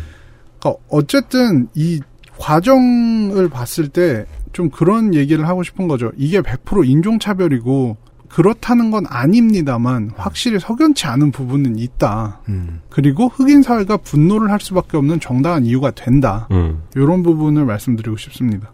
그리고 이제 두 번째 사건, LA 폭동의 원인의 두 번째로 갈 수 있는데 두순자 사건입니다. 요게 국내에 참 안 알려져 있습니다. 네. MBC 1991년 10월 8일 물건을 훔친 흑인 소녀를 살해한 혐의로 기소된 재미교포 두순자 씨에 대한 최종 심의에서 두 씨의 총기 발사가 고의적인 것이었다고 주장했습니다. 이 같은 검찰청의 주장이 받아들일 경우에 악이나 고의성의 증명이 요구되는 2급 살인죄 중에서 법정 최고형을 받을 가능성이 있는 것으로 분석됩니다. LA 폭동의 원인에 대해서 말을 하면 할 때 이거를 잘 모르시는데 이게 그 1991년에 이것도 일어난 사건입니다. 네. 당시 흑인 밀집 지역에서 편의점을 운영하고 있던 한인 두순자 씨가 15세 흑인 소녀 라타샤 할린스를 살해한 사건입니다. 이 사건이 얼마나 한흑 갈등에 큰 영향을 주었냐 하면 심지어 2010년대 들어와서도 두순자라는 이름이 그 커뮤니티를 유령처럼 떠돌았습니다. 2012년에 있었던 일인데요. 흑인 밀집 지역에서 한인이 운영하는 liquor store 이거는 이제 주로 주류를 팔고 간단한 음식이나 뭐 담배 이런 걸 파는 store를 주로 liquor store라고 하는데 이게 이제 liquor store가 그 안에 이제 자리를 놓고 오징어를 구워주기 시- 시작하면 이제 전북에 있는 가맥집이 되는 가맥집이 되는 음. 거예요. 그렇죠. 그 왜냐하면 이제 그 한인들이 이제 이거를 이 업종을 되게 좋아했다고 합니다. 7, 80년대, 60년대 넘어오면서 왜냐면은 유통을 조금만 배우면은 마진이 세니까 음. liquor store를 상당히 한인들이 즐겨서 운영했다고 해요. 네. 그리고 이 92년 이후부터 이걸 운영하는 한인들이 엄청 줄었다고 하죠. 위험하다고 생각돼서. 아, 그, 요 부분을 설명드려야 될 텐데, 리커스토어가 왜 리커스토어냐, 음. 여기서 liquor는 그냥 우리나라로 하면 술 정도로 되는데, 네. 맥주나 이런 가벼운 걸 제외하고 hard liquor라고 하죠. 좀 네. 도수 높은 것들을 팔 수 있는 허가는 또 따로 있어요, 미국은. 어. 그냥 술이라고 하나가 아니에요. 그래서 이런 hard liquor, 뭐, 양주 이런 거를 팔 수 있는 그런 거를 liquor store라고 합니다. 네. 근데 이제 이런 한인이 운영한 liquor store에 대해서 이곳은 할린스를 쏴 죽인 두순자가 운영하는 곳이다라는 식의 전단지가 살포돼서 업주가 큰 피해를 본 사건이 있었습니다. 그 업체를 운영하는 분은 두순자와는 아무런 관련이 없는데도 괴소문에 시달려서 공포에 떨었고 이러한 광경을 MBC를 비롯한 이 주요 언론이 취재하기도 했습니다. 이 사건이 일어난 후에 20년도 더 지난 일인데 아직도 영향을 끼치고 있다는 말입니다. 그렇습니다. 그럼 대체 이 사건이 뭐냐에 대해서 간략히 설명을 해보겠습니다. 네. 두순자 씨는 LA의 흑인 밀집 지역인 사우스 센트럴 지역에서 작은 식료품 가게를 운영하고 있었습니다. 당연히 주요 고객층은 흑인이었죠. 네. 이게 운명의 날, 1991년 4월 16일입니다. 두순자 씨가 운영하는 가게에 15세 흑인 소녀 라타샤 할린스가 들어옵니다. 라타샤 할린스는 가게를 둘러보다가 주스 하나를 가방에 넣었습니다. 가방에 넣었습니다. 네. 그리고 나서 카운터를 향해 걸어오자 두순자 씨는 할린스가 절도를 하려 한다고 생각을 했습니다. 이게 이제 당시에 좀 있었던 많은 어, 방법이래요. 이렇게 자기가 진짜 원하는 비싼 거를 가방에 숨기고 껌같이 이제 싼 상품을 그렇죠. 카운터에 음. 가서 계산을 해서 그런 방식으로 도둑질을 한다 이렇게 생각한 겁니다. 두순자는 이제 아주 거칠게 할린스를 추궁했습니다. 이 기분 이 상한 할린스는 이제 두순자와 언쟁을 벌이기 시작했고 급기야 두순자는 할린스의 가방을 뺏은 뒤에 욕설을 퍼부었습니다. 네. 그러자 할린스는 주먹으로 두순자를 가격했고 육체적인 다툼이 있었습니다. 네. 두순자는 의자를 할린스에게 던졌고 할린스가 의자를 피한 뒤에 주스를 카운터에 내려놓고 가게 바깥으로 나가려 하자 나가는 할린스의 후두부에 총격을 가해서 사살했습니다. 이런 사건입니다. 이 CCTV가 남아 있기 때문에 네. 이 과정이 완전히 이제 공개가 됐죠. 당연히 두 순자는 기소가 됐고 이후에 재판이 벌어졌는데 우발적인 살인으로 인정이 돼 5년의 집행유예를 선고받았습니다. 네. 심지어 배심원들은 16년의 징역형을 권고했는데 판사가 5년의 집행유예를 선고한 것입니다. 네. 흑인 사회는 이게 정의롭지 못한 판결이라고 느낀 겁니다. 두순자와 라타샤 할린스는 각자의 사정이 있었지만 문제는 이것을 지상으로 TV로 전달받는 사람들이었어요. 한인들은 한인들대로 억울할 일이 있었어요. 왜냐면은 전국 그 언론이든 지방 언론이든 다 한국인 상점주가 청소년을 살해했다는 표제를 뽑았거든요. 네. 그런데 CCTV를 봤더니 한인들은 또 속이 터지는 거예요. CCTV를 봤더니 라타샤 할린스는 덩치가 훨씬 컸어요. 네. 두순자에 비해서 위협을 느낄 만한 상황처럼 보일 수도 있던 거예요. 그 한인들은 한인대로 화가 났고 흑인들은 흑인들대로 화가 난 거죠. 아니 저게 뒤통수에 총을 쏠 일이야? 그리고 저게 5년 받을 일이야? 음. 지상으로 중계되니까 이런 식의 분노가 커집니다. 총호를 쏘기 앞 상황을 보면은 이 라타샤 할린스가 저승자를 육체적으로 완전히 압도한 상황이었고 그렇죠. 그 뒷장면을 보면은 뒤에서 총을 가격한 사건이었으니까 네네. 각자 화가 날 수 있는 요소들이 있었던 거죠. 네. 이 사건은 얘기하셨듯이 설왕설래가 많습니다. 할린스가 강하게 두순자를 가격했기 때문에 두순자가 생명의 위협을 느꼈다는 주장이 재판정에선 어느 정도 받아들여졌습니다. 그렇습니다. 그렇기 때문에 이런 판결이 나온 건데 하지만 또 15세라는 어린 여자애가 가게를 나가려 하는데 뒤통수에 총을 쐈다는 것은 여전히 납득하기 힘들다. 그럼요. 는 의견도 있습니다. 음. 이게 제가 사학자도 아니고 법률학자도 아니기 때문에 이것에 대해서 자세한 의견을 밝히기는 쉽지 않습니다만. 어, 좋은 문장이에요. 네. 우리 숟가락을 거두겠다. 네. 아, 이게 제가 생각나는 게 뭐냐면은 이제 피디님이 저한테 처음으로 이제 메시지를 보내셨을 때 저를 섭외하게 된 경위에 대해서 설명을 하시면서 그렇죠. 본인이 LA에서 이제 한인 사회에 대해서 좀 얘기해 줄 만한 부분을 많이 찾았는데 음. 되게 전문가 관련 분야의 전문가인 분들도 있었는데 음. 다들 재미가 없었다. 이렇게 얘기하셨어요. 아니 그분들 방송 듣지 않으실까요? 네. 내가 그런 얘기를 하죠, 간혹. 그래서 이제 저도 이제 전문가는 아닙니다만 네. 이걸 이해하기 좀 쉽게 얘기를 드리면은 음. 확실한 게 흑인 사회가 이 판결에 대해 분노를 했다는 겁니다. 그렇습니다. 네. 우린 결과만 얘기하죠. 네, 그 사회적인 분노를 풀어낸 사람이 힙합계의 전설적인 래퍼이자 최고의 스타 투팍입니다. 네. 그 투팍 유피디님도 그 책 번역하셨잖아요. 그렇죠. 네네. 투팍은 이제 그 동부에서 고등학교 생활을 하다가 아, 지금 말씀이 나온 이 지역 사우스 센트럴 LA로 갑니다. 네. 그 시절에 이 사우스 LA, 사우스 센트럴 이 지역은 투팍이 살던 곳이고 음. 그래서 이제 Something to Die For라는 노래에서 라타샤 할린스 사건에 대해서 언급을 합니다. 네. 이게 번역하자면 이제 죽을 가치가 있는 것 이라는 단어인데요. Something to die for. 네. 네. 근데 이제 이런 가사예요. 라타샤 할린스의 이름을 기억해. 그렇죠. 주스 한 명은 주스 한 병은 죽을 가치가 있는 게 아니야라고 말합니다. 그렇죠. 이 대목에서 좀 조지 플로이드 사건이 생각나기도 했습니다. 음. 왜냐하면 플로이드는 20달러짜리 위조 지폐를 썼다는 혐의로 체포가 됐는데 플로이드의 유족 중 한 명이 플로이드는 20달러 때문에 죽을 사람이 아니다라고 말했습니다. 근데 무슨 20달러짜리 위조 지폐도 있네요? 있죠. 만 원짜리도 있으니까. 어, 그때는 우리나라에 만 원짜리가 제일 높은 거였으니까. 네. 이제 흑인 사회가 어떠한 그 문장을 통해서 공분을 하게 되었는가를 우리가 이해를 한 거예요. 음. 주스 한 병 때문에 죽었다라는 문장이 나왔죠. 네. 조지 플로이드는 20달러 때문에 죽었다는 문장이 나오면 다들 거리로 쏟아져 나오고 싶죠. 네. 이 한 신문 보도에 따르면은 두순자 사건 이후에 한흑 갈등은 극에 달했습니다. 이게 이렇게 흘러갑니다. 네. 아니 사회가 이렇게 만들어 놓은 걸 그때 이제 막 그 이제 이성을 차리고 모여가지고 이거는 백인 위주의 시스템이 잘못이고 그럼 막 이렇게 한인 한인들도 그래 우리가 70년대 처음 올 때 봤다 너네들은 수영장도 따로 쓰고 버스도 따로 타더만 얼마나 화가 났겠느냐 이런 식으로 대화로 풀 상황이 아니었던 거예요. 네. 근데 자꾸 언론들은 한국인이 흑인 소녀를 죽였다.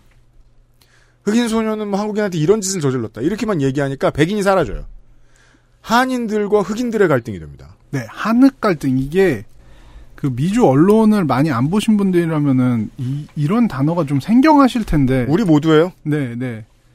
근데 뭐 보시기만 해도 일단 뜻은 아실 수 있을 테니까. 그렇죠. 이 한흑 갈등이라는 게 이제 앞으로 제가 얘기할 것에 대해서 굉장히 큰 키워드로 나옵니다. 이사 이구가 일어나기 전 두순자 사건의 판결이 내려지고 난 직후 1년여 기간 동안 한인 업체를 노린 방화가 끊이지 않았고 총격 사건도 많았다고 합니다. 429 전에 전조가 많았다는 거예요. 코리아타운에. 네. 혹은 한국인들이 운영하는 LA 도처의 다른 가게들에. 당시 1년 동안 총격을 당했던 사람이 30명에 달했다고 합니다. 이게 그러니까 이제 당시 LA 이쪽 지역에서 편의점이나 이런 liquor store를 운영하는 사람들이 한국인이 많았고 네, 많았습니다. 거기를 이용하는 사람들은 또 흑인이 많았는데 그 중에서도 뭐 깽단도 많았으니까요. 네 네. 네, 그런 이들을 많이 이용을 하면서 한국인의 피해도 굉장히 많이 누적이 되어 있었던 상황이었거든요. 그래서 사실 총도 가지고 있었던 거고요. 사실 지금도 LA 지역에서 조금 이제 어, 어떤 지역, 특정 지역의 liquor store나 슈퍼를 가면은 다 쇠창살이 돼 있어요. 네. 아마 그게 미국에서 이제 보실 수 있는 가장 좀 생경한 풍경 중에 하나일 거예요. 슈퍼에 무슨 쇠창살이 있지? 이렇게 생각을 하시는데, 지금은 LA도 좀 많이 치안이 좋아진 편이지만, 이제 80년대, 90년대만 해도 정말 이게 굉장히 많은 일이었기 때문에, 총격 사건도 많았고, 그런 게 이제 아직도 내려오는 거죠. 음. 네. 쇠창살로 본인을 보호하고자 하는 부분이. 사실 한 가지씩만 얘기해도 며칠 동안 떠들 수 있는 로드니 킹 사건과 두순자 사건에 대해서 짧게 정리를 했어요. 네. 예. 세 번째 원인이 있을 거예요. 네. 그리고 나서 어 이제 저는 redlining에 대해서 얘기를 하려고 하는데요. red redlining. 네. 이 부분은 한국에 제가 redlining으로 검색을 해봤는데 거의 안 나옵니다. 부분이 없더라고요. 네. 그래서 꼭 이거를 정말 말을 하고 싶었습니다. 음. 근데 이제 4.29의 원인에 대해서 설- 설명을 할 때 경제적 요인을 넣는 것에 대해서 좀 망설였습니다. 이제 6월 초에 일본에서 벌어진 일 때문인데요. NHK에서 경제적 원인이 Black Lives Matter 시위의 원인이 됐다는 식의 애니메이션을 만들어서 비판을 받았습니다. 음. 물론 단순히 이 부분은 아니고 뭔가 시위대나 흑인들을 희화화해서 표현한 부분도 문제가 되긴 했습니다. 어쨌든 NHK에서 Black Lives Matter의 원인으로 경제적 부분을 거론한 것은 문제가 있습니다. 가장 잘 보이는데 그걸 놓은 거는 조금 천박합니다. 네. 이게 마치 Black Lives Matter가 가난한 사람들이 못 살겠다고 폭동을 일으켰다는 것처럼 보이거든요. 음. 근데 사실은 그게 아니고 사회 정의를 요구하는 각계각층의 사람이 쏟아져 나온 것인데 경제적 문제를 주요 원인으로 이야기하는 것 지나치게 단순화시킨 것이라는 겁니다. 보수의 시각이죠. 그리고 네. 엉뚱한 데서 단순화시켰네요. 하지만 그렇다고 해도 경제적인 부분을 빼놓고는 말할 수 없을 것 같습니다. 음. 많은 사람들이 Black Lives Matter 시위에 나설 때 제기하는 문제점 중 하나가 systemic racism, 즉 제도적 인종 차별이라는 겁니다. 그 지점에서 사이구와 닮은 점이 있습니다. 네. 특히나 이제 제도적 인종차별을 이야기할 때 가장 많이 나오는 개념이 redlining인데요. redlining을 짧게 설명하면 흑인 밀집 지역에서 제대로 된 사회적 혜택을 누리지 못하게 되고 이게 점점 악순환으로 빠진다는 얘기입니다. 네. 사회적 혜택의 부재는 결국 개인의 그리고 나아가서는 커뮤니티의 경제적 문제로 직결되기 때문에 사회 정의와 경제가 아예 연관이 없다고 말하긴 힘듭니다. 레드라이닝의 가장 큰 원인은 결국에는 학군 문제입니다. 학군. 네. 이게 뭐 한국처럼 뭐 여기 학군이 좋고 이런 거보다는 오히려 좀 반대인데 이 교육이 사회적 차별의 가장 큰 원인이라는 뜻이 이제 미국의 학군 문제에서 잘 보여집니다. 네. 공공학교들의 이제 운영 자금이 대부분 주택 보유세에서 나오고 이 때문에 불평등이 시- 불평등이 심화됩니다. 주택 보유세가 모자라면 거기에 돈을 더 쓰진 않을 것이다. 음. 요새 이제 한국에서도 토지 공개념 얘기가 많이 나오는데 미국에서 이제 주택을 제가 구입한 건 아니고 부모님이 부모님이. 구입하실 때 제가 옆에서 이제 서류 봤어요? 작업 이런 아, 거 네. 도와드렸거든요. 네. 이제 저로서는 주택 보유세가 낮은 게 부동산 투기를 부추기는 원인 중 하나가 아닌가라고 생각을 했습니다. 저는 음. 보통 미국은 지방 정부마다 다르지만 주택을 보유하면 1년에 1%에서 1.5% 정도의 세금을 매년 내야 됩니다. 음. 그리고 무조건 이게 실거래가 기준입니다. 10억이면 1000에서 1500만 원. 네. 네. 그러다 보니까 주택 보유세로 거치는 금액도 크고 음. 당연히 집값만큼 각 지자체에서 거치는 세금의 양도 확연히 차이가 납니다. 집값이 비싼 곳은 학군이 좋을 수밖에 없다. 네. 이런 제도를 보면 레드라이닝으로 인해서 생기는 불평등의 구조가 잘 보이실 거라고 생각합니다. 부자 동네는 보유세가 많이 거치고 그러다 보니 당연히 학교에 줄 돈도 많습니다. 그러다 보면 교육의 질이 당연히 올라가겠죠. 이게 되게 직접적으로 부동산이 비싼데 학군이 좋아지는 게 직접적으로 연결이 되네요. 네. 저희는 이제 학군이 좋다고 소문이 나니까 사람이 몰려서 부동산이 올라가는 건데 그렇죠. 여기는 실제로 돈이 연결이 돼 있네요. 맞습니다. 보통 이제 교육의 질을 얘기할 때 많이 이야기하는 지표가 몇 개 있는데 교사 한 명당 학생의 수가 몇이냐 네. 혹은 이제 석사나 박사급의 교사들이 얼마나 있냐. 음. 뭐 이런 건데 당연히 이런 부분에서 어, 잘 사는 동네와 못 사는 동네가 크게 차이가 나고 음. 또 이제 학교 내 프로그램 뭐 방과후 교실에서 뭘 배운다거나 음, 맞아요. 음악을 배운다거나 스포츠를 배운다거나 이런 이른바 과외 활동이죠. 과외 활동도 당연히 부자 동네가 훨씬 더 풍부하고 그러다 보면 당연히 좋은 대학에 진학할 확률도 높아집니다. 이 전에 제가 이제 입시 부정에 대해서 얘기를 하면서 그렇죠. 그 미국 교육 대입 시스템에 대해서 잠시 설명을 드렸는데 네. 어쨌든 미국의 대입은 전인적인 접근을 하려고 노력합니다.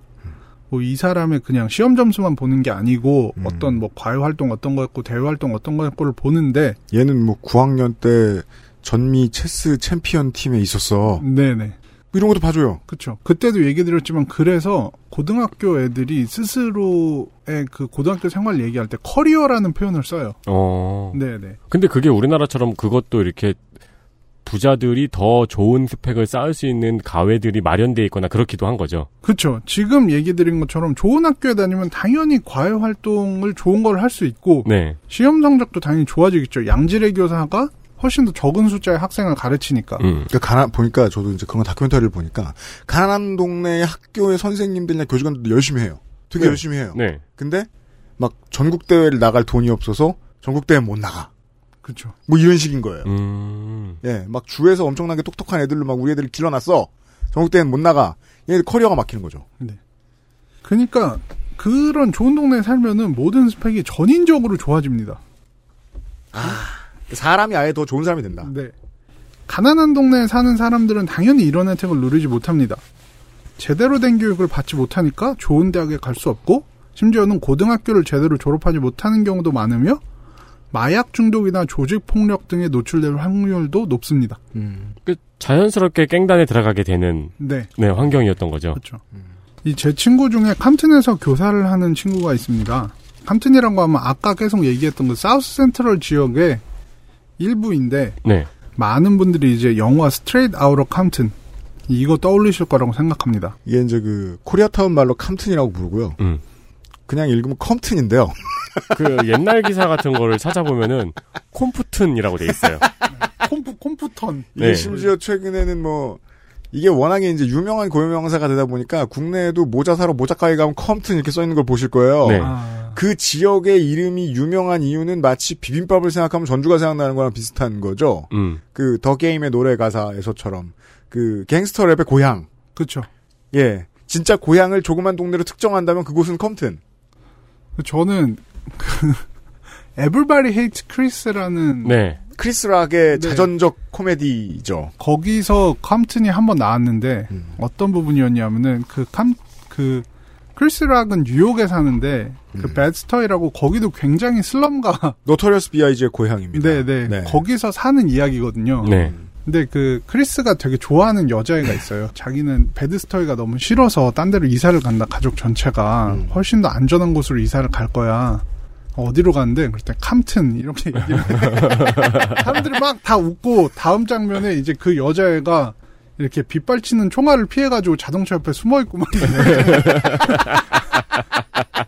뭐 저도 캄튼 뭐 가봤고 뭐 아는 사람도 있어 이 정도는 아니지만 음. 어쨌든 캄튼이라는 곳의 이미지가 이럴 정도로 악명 높은 도시라는 거예요. 그래서 래퍼들 사이에서는 약간 그런 게 있죠. 뭐 우리나라에서 강남 파라건 출신처럼 네네. 래퍼가 캄튼 출신이냐 아니냐. 아 그런 거 있죠. 네. 이게 이제 90년대 지금은 정말로 개발도 사- 새로 되고 많이 달라진 걸로 알고 있는데 90년대 입장에서는 뉴욕의 이 Bed-Stuy Bedford-Stuyvesant 지역과 LA의 컴튼 지역은 거의 비슷한 수준으로 위험하고 그런 곳으로 잘 알려져 있습니다. 네. 이제 워낙 많은 폭력 사건이 일어나는 곳이라서 한때는 경찰이 포기했다. 뭐 이런 얘기도 나왔습니다. 지금도 사실은 캄튼은 대낮에도 가려는 사람이 드문 무서운 동네입니다. 우리가 흔히 미국 가면 어떤 데는 가지 마라 큰일 난다 총 맞는다 뭐 이런 얘기를 할 때 아마 가장 먼저 떠오르는 이미지가 있으실 겁니다. 네. 그런 게 바로 캄튼이고 현재도 뭐 옛날보다 훨씬 나아졌다고는 하지만 치안이 썩 좋지는 않은 상태입니다. 네. 근데 이런 곳에서 교사를 하는 친구가 있는데 아 나성인 친구분 중에 네. 그 친구가 이제 하버드 대학을 졸업했고 정말 어디 가도 뒤지지 않는 노력 그 능력을 가지고 있는 친구지만 LA 인근에서 가장 위험한 동네에서 선생님을 하고 있습니다. 그래서 저는 되게 존경할 만한 친구라고 생각을 하고 음.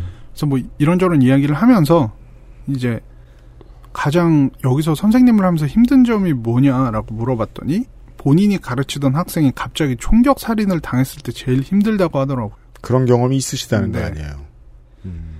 실제로 이렇게 좀, 어, 치안이 좋지 않은 동네에 있는 공립학교들은 학교마다 총기가 있는지 검사하는 금속 탐지기를 설치해 놓는 경우가 많습니다. 아, 이게 등굣길에 학주가 들고 있을 만한 물건이. 아니요, 이렇게 문으로 설치돼 있어요. 문으로 아. 그렇구나. 네, 그리고 네. 마약 탐지견 옆에 있고. 아, 그렇군요. 이걸 보면 도대체 얼마나 미국의 공립학교 사이의 교육 격차가 극단적인지 알 수 있습니다. 아, 한국이 이명박 정부 이후로 학교들 간의 격차가 커졌다 커졌다 말을 많이 하지만 뭐 상대도 안 되는. 네. 네. 이걸 숫자로도 볼 수 있는데요.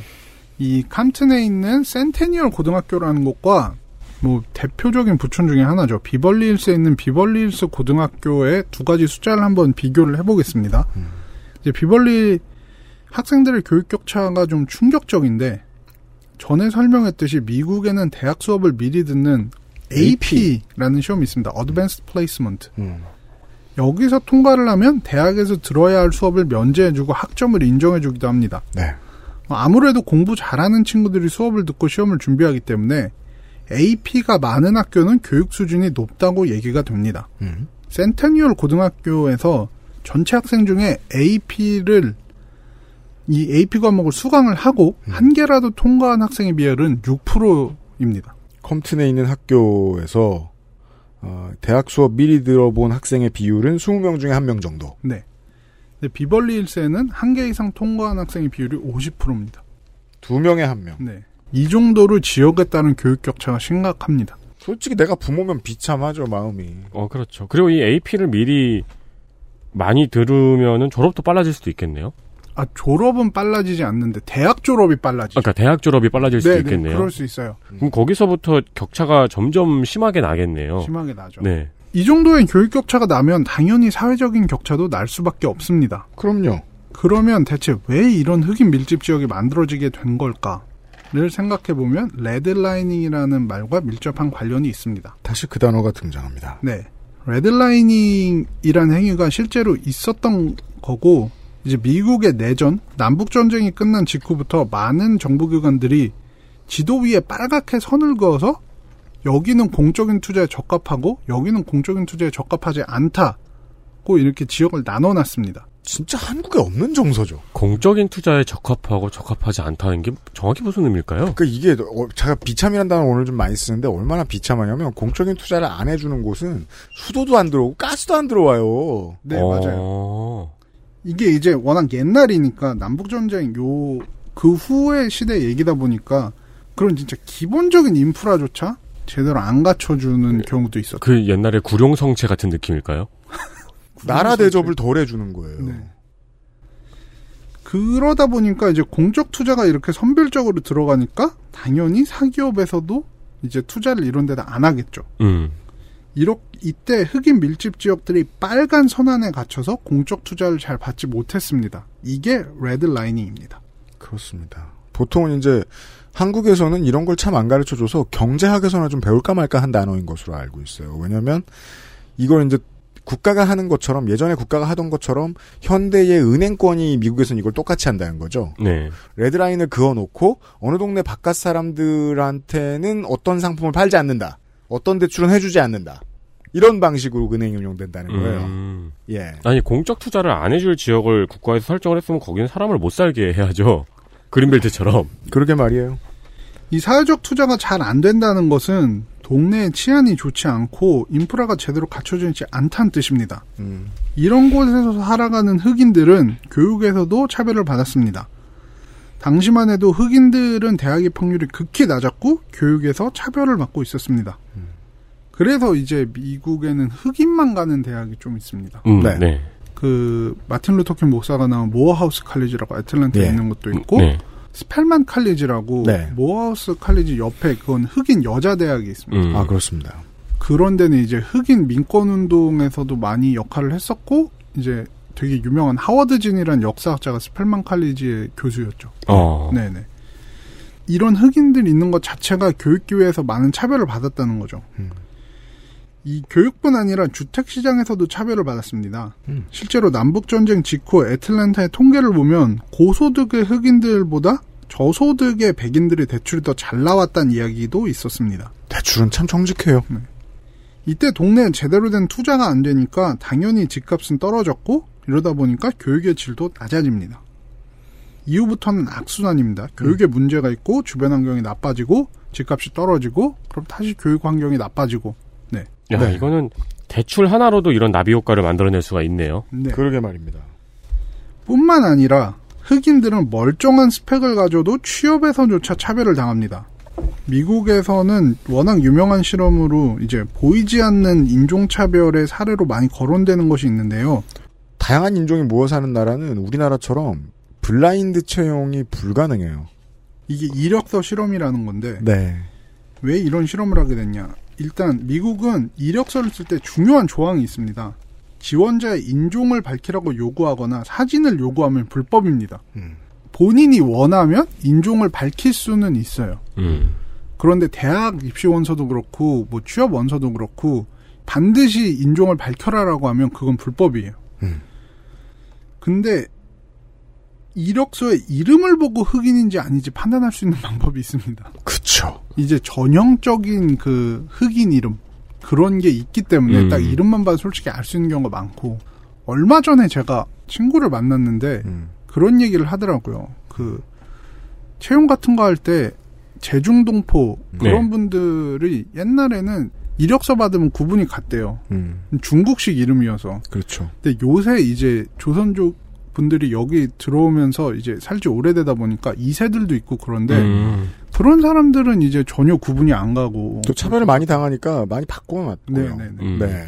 이제 그런 게 이제 미국에서는 굉장히 오래된 역사처럼 흘러온 거예요. 근데 블라인드로 사진도 안 보고 이름만 보고 채용을 하려고 딱 받았어. 근데 최종적으로 두 사람이 있어요. 한 명은 캐런이고 한 명은 앤투아니야. 인종은 모르겠어. 보통 후자가 떨어진다는 거예요. 네. 이걸 이제 실험을 한 건데 스펙이 거의 동일한 지원자를 흑인 이름과 백인 이름으로 나눠서 같은 회사에 보냈더니 면접에 불릴 확률에 커다란 차이가 있었다는 실험 결과가 있습니다. 물론 흑인들이 훨씬 낫고요. 이제 한 걸음 더 나아가서 면접에서도 이런 차별이 발생한다는 사실에 주목한 학자들도 있습니다. 이게 아무리 블라인드 채용을 해도 어쨌든 면접을 보게 되니까 의미가 없어지는 거잖아요, 점점. 그렇죠. 네. 이제 이거를 연구하신 분들이 페이저 웨스턴 보니코프스키라는 사회학자 분들이신데요. 340여 개 회사의 면접에 서로 다른 인종의 지원자들을 보냈습니다. 음. 다만 인종은 다르지만 인종을 제외한 특성을 매우 비슷하게 맞췄습니다. 음. 외모의 매력도나 화술, 사람 대하는 스타일이 비슷한 사람들로 팀을 짜서 그 안에서 비교를 했으며 심지어는 면접에서도 행동도 비슷하게 하도록 맞췄다고 합니다. 실험 결과 2차 면접에 불리거나 바로 이제 제의를 받은 흑인은 15.2%였고 백인은 31%였습니다. 두 배. 네. 심지어 전과 기록이 있는 백인 지원자보다 흑인 지원자에 대한 대우가 더 나빴다고 합니다. 재밌, 재밌는 결과입니다. 네. 이러니까 이제 인종 차별이 개인적으로 이제 뭐 누군가가 인종을 매도하고 나쁜 행동을 하는 문제가 아니라 제도적인 문제라는 얘기가 나오는 겁니다. 음, 네. 최근에 Black Lives Matter와 맞물려서 이런 redlining에 대한 문제 제기가 많이 나오고 제도적 인종차별이 어떻게 작동하는지에, 대해서- 작동하는지에 대해서도 많은 사람들이 이야기하고 있습니다. 네.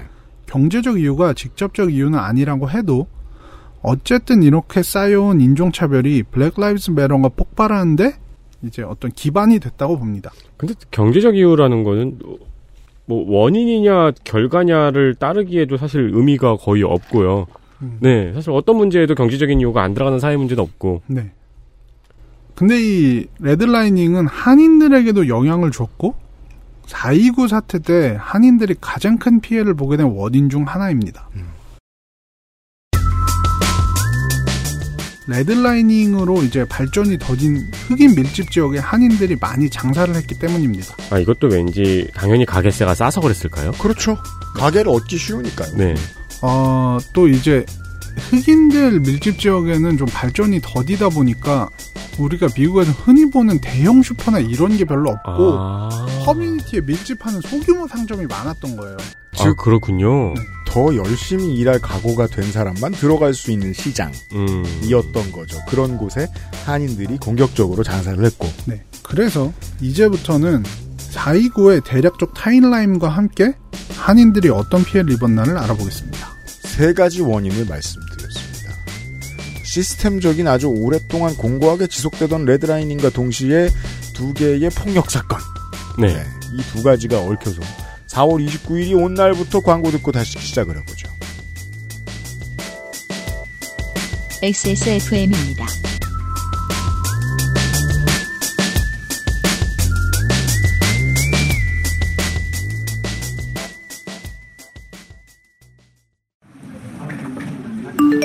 대출이자 42만 원이 나갔습니다.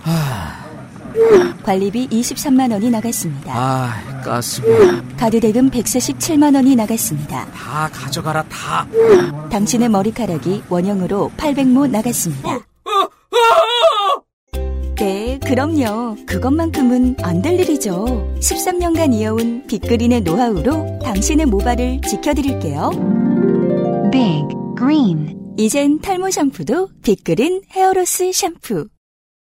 오, 그 알실 올라왔다. 설레는 순간엔 온유 마카롱.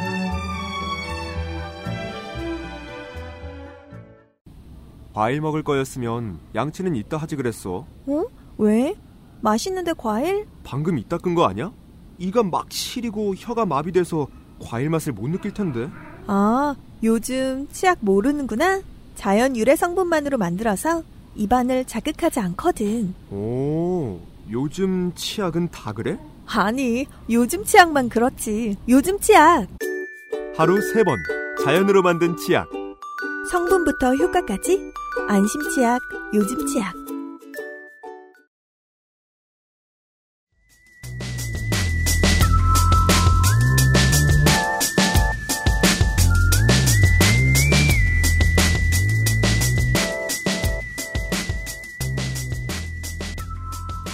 이제 다시 1992년 4월 29일로 갑니다. 저야 뭐 중학교 1학년이고 보고 관심을 가졌는데 그래도 그 나이에 한국에서 뉴스를 보는 사람은 한인들에게 이런 일이 있다는 것까지 알긴 좀 어려웠습니다. 네. 예. 1992년. 어, 저는 이때 태어나지도 않았습니다. 뭐 이렇게 얘기를 드리고 싶은데. 그럼, 그럼 거짓말이죠. 잘못된 저널리즘. 헬마우스한테 붙잡혀야죠. 사실은 태어났다. 이러면서 이제 헬마우스한테 까여야.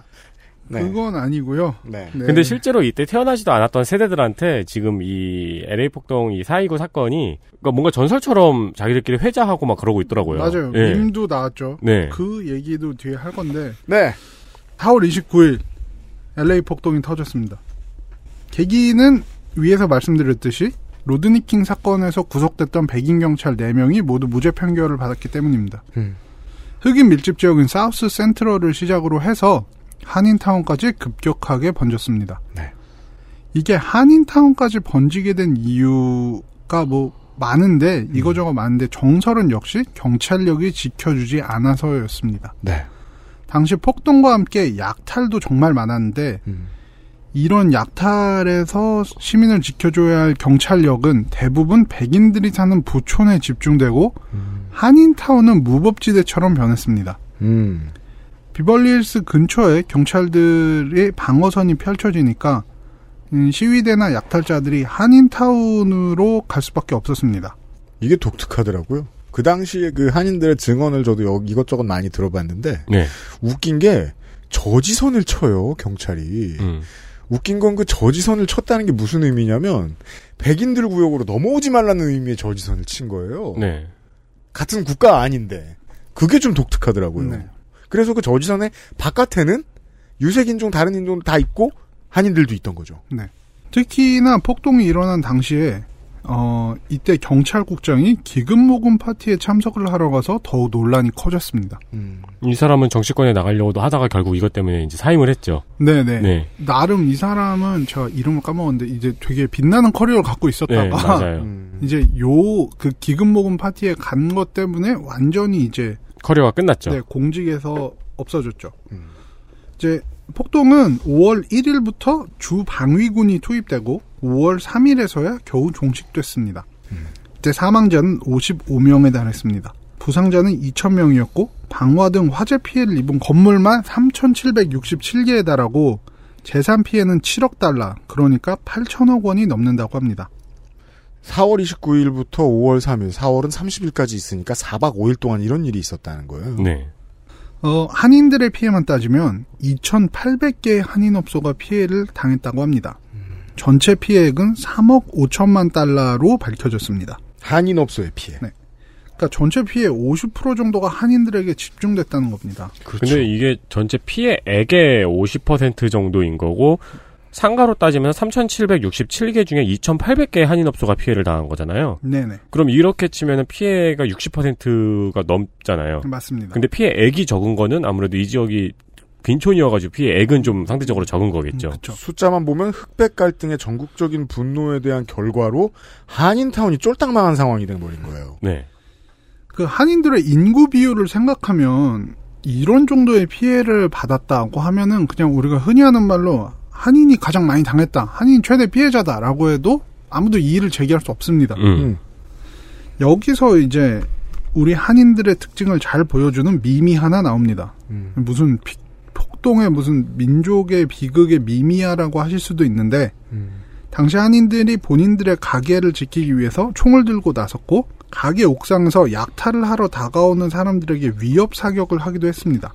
밤새 순번을 돌아가면서 총을 들고 어, 지붕 위에 있다가 사람들이 뭔가 훔치러 오는 것 같다. 철책을 뛰어넘어서 어떤 사람들이 온다. 그럼 허공에 총을 쏘면 그 사람들이 달아나고 네. 이런 걸 며칠 동안 반복을 했다는 거죠. 그 와중에 이제 군 때 입었던 군복도 입고 올라가시고 그래서 이제 이때 분들이 전우가 된 거예요. 음. 그러니까 예비군처럼 운영이 운영을 바로 했다. 불침번도 운영하고 그러니까 그 코리아타운의 한인 전체가 이제 전후 전 그러니까 그 하나의 부대처럼 묶여서 움직일 수밖에 없었던 것이 어 동네별로 다 그렇게 그 보초를 서고 음. 그리고 식당 하시던 분들이 그 무 저 위험을 무릅쓰고 먹을 걸 갖다 나르고 그리고 어, 서로 더 병력이 필요하다고 느끼는 곳은 라디오 코리아에 제보를 해서 라디오 코리아가 하루 종일 코리아타운의 피해 상황을 중계를 해주는 거예요. 음. 뭐가 필요하다, 뭐가 필요하다. 라디오 코리아가 기업으로 그때 크게 일어서게 된 계기도 429 때문이었습니다. 네네 맞 맞습니다. 그 이게 이제 roof Korean이 Korean이라는 밈이 됐는데 roof Korean. 네 옥상 위에 한국인들 음. 그막 이게 약간 익살스러운 쪽으로 많이 해석이 됐어요. 뭐 이런 거죠, 막 이렇게. 흑인들이 뭐 총도 잡을 줄 모르면서 예비군 형님들한테 음, 그렇죠. 덤볐다가 혼났다. 뭐막 그런 식으로 얘기가 많이 나온 겁니다. 그래서 뭐 이번 Black Lives Matter 그 운동 중에서도 이제 고약한 사람들이 이제 우리에게 한국인이 필요하다 이런 식으로 이야기를 많이 했었죠. 네, 맞습니다. 그 한 가지 잘못 알려진 사실이 있는데 한인들이 급하게 가게를 방어하느라고 비비탄 총을 사용했다는 말도 퍼졌었습니다. 근데 사실은 당시에 총포상을 하시던 한인분이 자신이 하던 다른 가게인 liquor store가 약탈을 당하자 화가 나셔서 무료로 총을 나눠주셨다. 그래서 실탄을 가지고 실탄 총을 가진 분들이 많이 이제 음. 가게를 네. 방어했다. 이 증언은 많이 나와 있어요. 네. 네. 총포상의 형님이 전화를 돌려서 너네 전에 총 안, 우리 가게에서 총 산 적 없지? 너 총 없지? 갖다 주고. 음. 예. 그렇죠. 어 그래서 이제 아까 윤세민 에디터님이 얘기하신 대로 이 Black Lives Matter의 약탈 움직임이 보일 때도 아시안 커뮤니티 사이에서는 roof Korean이 필요하다. 뭐 그런 식의 얘기가 많이 나왔습니다. 사실 이게 그 며칠 동안 한인타운이나 이런 지역이 완전히 무법지대였음에도 불구하고 한인 사망자는 한 명에 불과했습니다. 네. 그리고 이것도 폭도로 오인을 받아서 총격에 사망한 한인뿐입니다. 네. 어디 뭐 쇼핑몰에 가셨다가 그런 변을 당하셨다고 하죠. 음, 네. 어, 제가 얼마 전에 인터넷을 뒤지면서 자료 조사를 하다가 해병대 전문 인터넷 매체가 있는 걸 발견했습니다. 그건, 그건 없겠습니까? 네. 그게 뭘까요? 무적 해병 신문이라고. 아 있겠죠. 네네. 건담은 하나도 안 보여주는 진게타 일보 이런 것도 있을 거야. 다 있어 보면. 네. 근데 여기에서 이제 LA 폭동 때 4.29 때 한인들이 어, 매장을 지키려고 했던 활동들을 해병대 전우회가 주도했다고 아주 길게 써놓으셨더라고요. 음. 뭐 방어대를 만들어서 전투를 벌이기 시작했다. 총기 사용 집중 훈련을 시키고 진지 구축 후에 저격병을 배치했다 등등 뭐 아까 얘기했듯이 이제 예비군들이 대부분이다 보니까 뭐 이런 준비를 어쨌든 해병대분들이 좀 주도를 했다고는 저도 들었어요. 음. 그리고 뭐 이제 메이저 방송사들이 LA 한인 해병대 전우회를 무서워해서 코리아타운에 잘못 들어갔다는 죽을 수도 있다는 소문이 퍼졌다. 뭐 그래서 피해가 이 정도였다 이런 자기 자랑을 길게 써놓으셨는데 무적 해병 신문에서. 네. 네, 제가 듣기로도 이분들이 아까 얘기했듯이 뭐 역할을 안 한 건 아니니까 네. 그래 뭐 이 해병대 부심 세시구나 이렇게 받을 수 있는데 웃긴 거는 이제 얼마 전에 Black Lives Matter 시위 때도 분연히 떨치고 일어나셨습니다. 갑자기 맥락 없이. 네. 그래서 너희들로부터 우리를 지키겠다. 음. 막 이렇게 하시면서 이제 최근 트렌드에 걸맞게 유튜브 비디오를 제작하셔서 근데 그 유튜브 비디오가 지금은 내려가서 저도 네. 자세한 내용은 못 봤는데 네. 무슨 전쟁에 참여하듯이 막 배경 음악도 막 그렇고 어, 진짜 센스가 없네요. 아니 저는 이 roof Korean이 필요하다 이거 보고 되게 기분이 나빴거든요. 음, 네네. 네. 근데 그래서 이제 주변에서 인종 갈등을 부추기고 있는 것이 아니냐 또 혹은 또 평화적인 시위고 약탈은 극히 일부인데 오해를 불러올 수 있다는 비난의 화살이 집중됐습니다. 그렇죠. 그리고 그때 한인들 같은 경우에도 생명의 위협을 느껴가지고 방어를 했던 건데, 예. 근데 이제 그 경험을 직접 몸소 했던 분들 입장에서는 또 LA에 집회가 있대. 그럼 이제 무서우니까. 음, 네. 예. 아, 이웃을 지키고자 하는 본능이 먼저 올라갔던 거죠. 그 군복도 꺼내고 싶고. 그 심지어는 이제 한인타운 인근의 올림픽 경찰서 서장이 음. 이제 이거는 약간 off the record 같은 얘기인데 비공식적인 루트를 통해서 한인회한테 그만해라. 음. 너네 우리가 지켜줄 테니까 이런 식으로 오버하지 마라. 라는 지금은 식으로 92년이 아니다. 네. 음. 얘기를 해서 이제 그 비디오를 내리고 그랬다고 아. 하더라고요. 네. 올림픽이 그 동네 근방에 동네 이름 부르는 이름이죠. 아, 그 도로 이름. 도로 이름입니다. 네네네. 네. 그래서- 자꾸 이렇게 올림픽 올림픽 하시더라고요. 네네네. 예. 올림픽 공원은 아니죠. 그러니까 올림픽 대로 뭐 이런 것처럼 네. 그냥 음, 예. 네네네. 올림픽 대로가 이제 한인타운의 중심부에 있는 도로고, 음. 그래서 이제 그 근처에 있는 경찰서가 올림픽 경찰서입니다. 야, 그럼 서울 살다가 한인타운 가신 분들은 서울에도 올림픽 대로- 대로가 그렇죠. 있고, 거기가도 올림픽 대로가 있고. 네. 아, 근데, 그 올림픽 공원도 이제 애틀랜타에도 있고, 아, 그래요? 네, 네. 뭐 다 있어요. 아, 올림픽 해본 곳은 다 있군요. 다 그쵸, 공원, 그쵸. 공원을 네. 만드는군요. 근데 저도 애틀랜타에 있을 때 저 잠깐 올림픽 아, 공원? 나왔다. 예. 그랬더니 친구들 뭐 송파에 있냐 막 이런 그렇죠. 그렇잖아요. 애틀란타가 90, 92년도였나? 네네 그 96년도에 하여간 그때 그 100주년 기념 올림픽이어서 네. 아틀란타의 올림픽 공원은 센테니얼 이제 100주년 아. 기념 공연 막 이렇게 음. 돼 있어요. 네. 음. 아 어쨌든 이제 여기서 보이는 건 피디님도 얘기하셨지만 어쨌든 한인들은 4.29 시절에 경찰이 본인들을 지켜주지 않았다는 걸 경험했으니까 음. 이런 일을 한 거죠. 그리고 여기서 저는 또 한 사람을 소개해드리고 싶습니다. 네. 이분이 한인타운의 레전드 음. 엔젤라 오 변호사입니다. 엔젤라 유진 오 변호사. 네.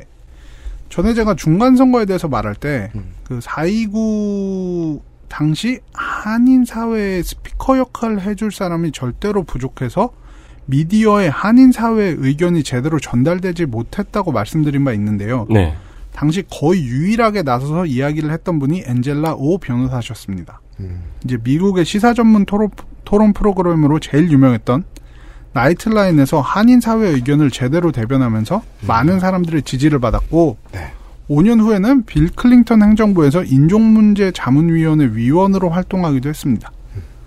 이제 전에도 이야기 드렸지만 한인 정치인들은 보통 4.29를 계기로 정치에 입문하려고 했다는 이야기를 많이 합니다. 음. 특히나 엔젤라오 변호사가 한인 커뮤니티를 대변하는 모습을 보고 나도 저렇게 해야지 라고 생각한 사람이 많았다고 합니다. 롤 모델이 되었다. 음. 대표적인 정치인이 오렌지 카운티 얼바인시의 시장이었던 강석희 씨 등이 있습니다. 음. 저는 안, 엔젤라우 변호사가 후일담에서 한 인터뷰 중에서 이런 이야기를 했는데 이게 굉장히 인상 깊었습니다. 이민이 늘어나고 있는 한국에서도 도움이 될 만한 이야기가 아닐까 해서 꼭 말씀드리고 싶습니다. 그분이 한 얘기는 이겁니다. 동화 정책을 우선시하는 미국의 문화가 우려된다. 오히려 서로 다른 문화를 존중하는 것이 더 좋은 다문화 사회로 가는 길이다. 네. 네. 그 옛날 TV 광고 중에 기억이 나는 게 있었는데 그 저 대학 다닐 때 대학 교수님이 이게 말이 되냐고 지적을 했던 건데 이제 그 다문화 아이들의 사진을 보여주 그 모습을 보여주는 거예요. 어디에 사는 누구, 어디에 사는 누구, 어디에 사는 누구 이렇게 하면서 뭐다뭐 한국인입니다. 이런 식으로 마지막에 끝나는 거예요. 그러니까 교수님이 그러죠. 이게 무슨 다문화냐고. 이건 그냥 한국 문화로 데리고 오려고 하는 거지. 이게 무슨 다문화냐고. 그쵸. 이런 광고는 잘못됐다고. 그런 식으로 이제 말씀을 하셔가지고 기억이 남았거든요. 그 이게 이제 그 샐러드볼 사회로 가지 못하는 미국에 대한 지적이란 말이에요. 이건 가장 쉽게는 어떻게 얘기할 거냐면 어떤 다른 나라에서 상당히 많은 사람들이 커뮤니티를 이룰 정도로 많은 사람들이 한국 문화에 정, 한국에 정착을 했다. 그러면 그 사람들을 전주 한옥마을에 데리고 가는 게 더 중요하냐? 아니면 우리가 그 사람들이 만들어 놓은 식당에 많이 가보는 게 중요하냐? 후자를 더 강조하는 겁니다. 그렇죠. 구 안산 시민으로서 이게 왜 중요한지 전 이제 알아요. 다문화 식당 골목에 가서 훠궈를 먹어봐야 돼요. 어, 그렇죠.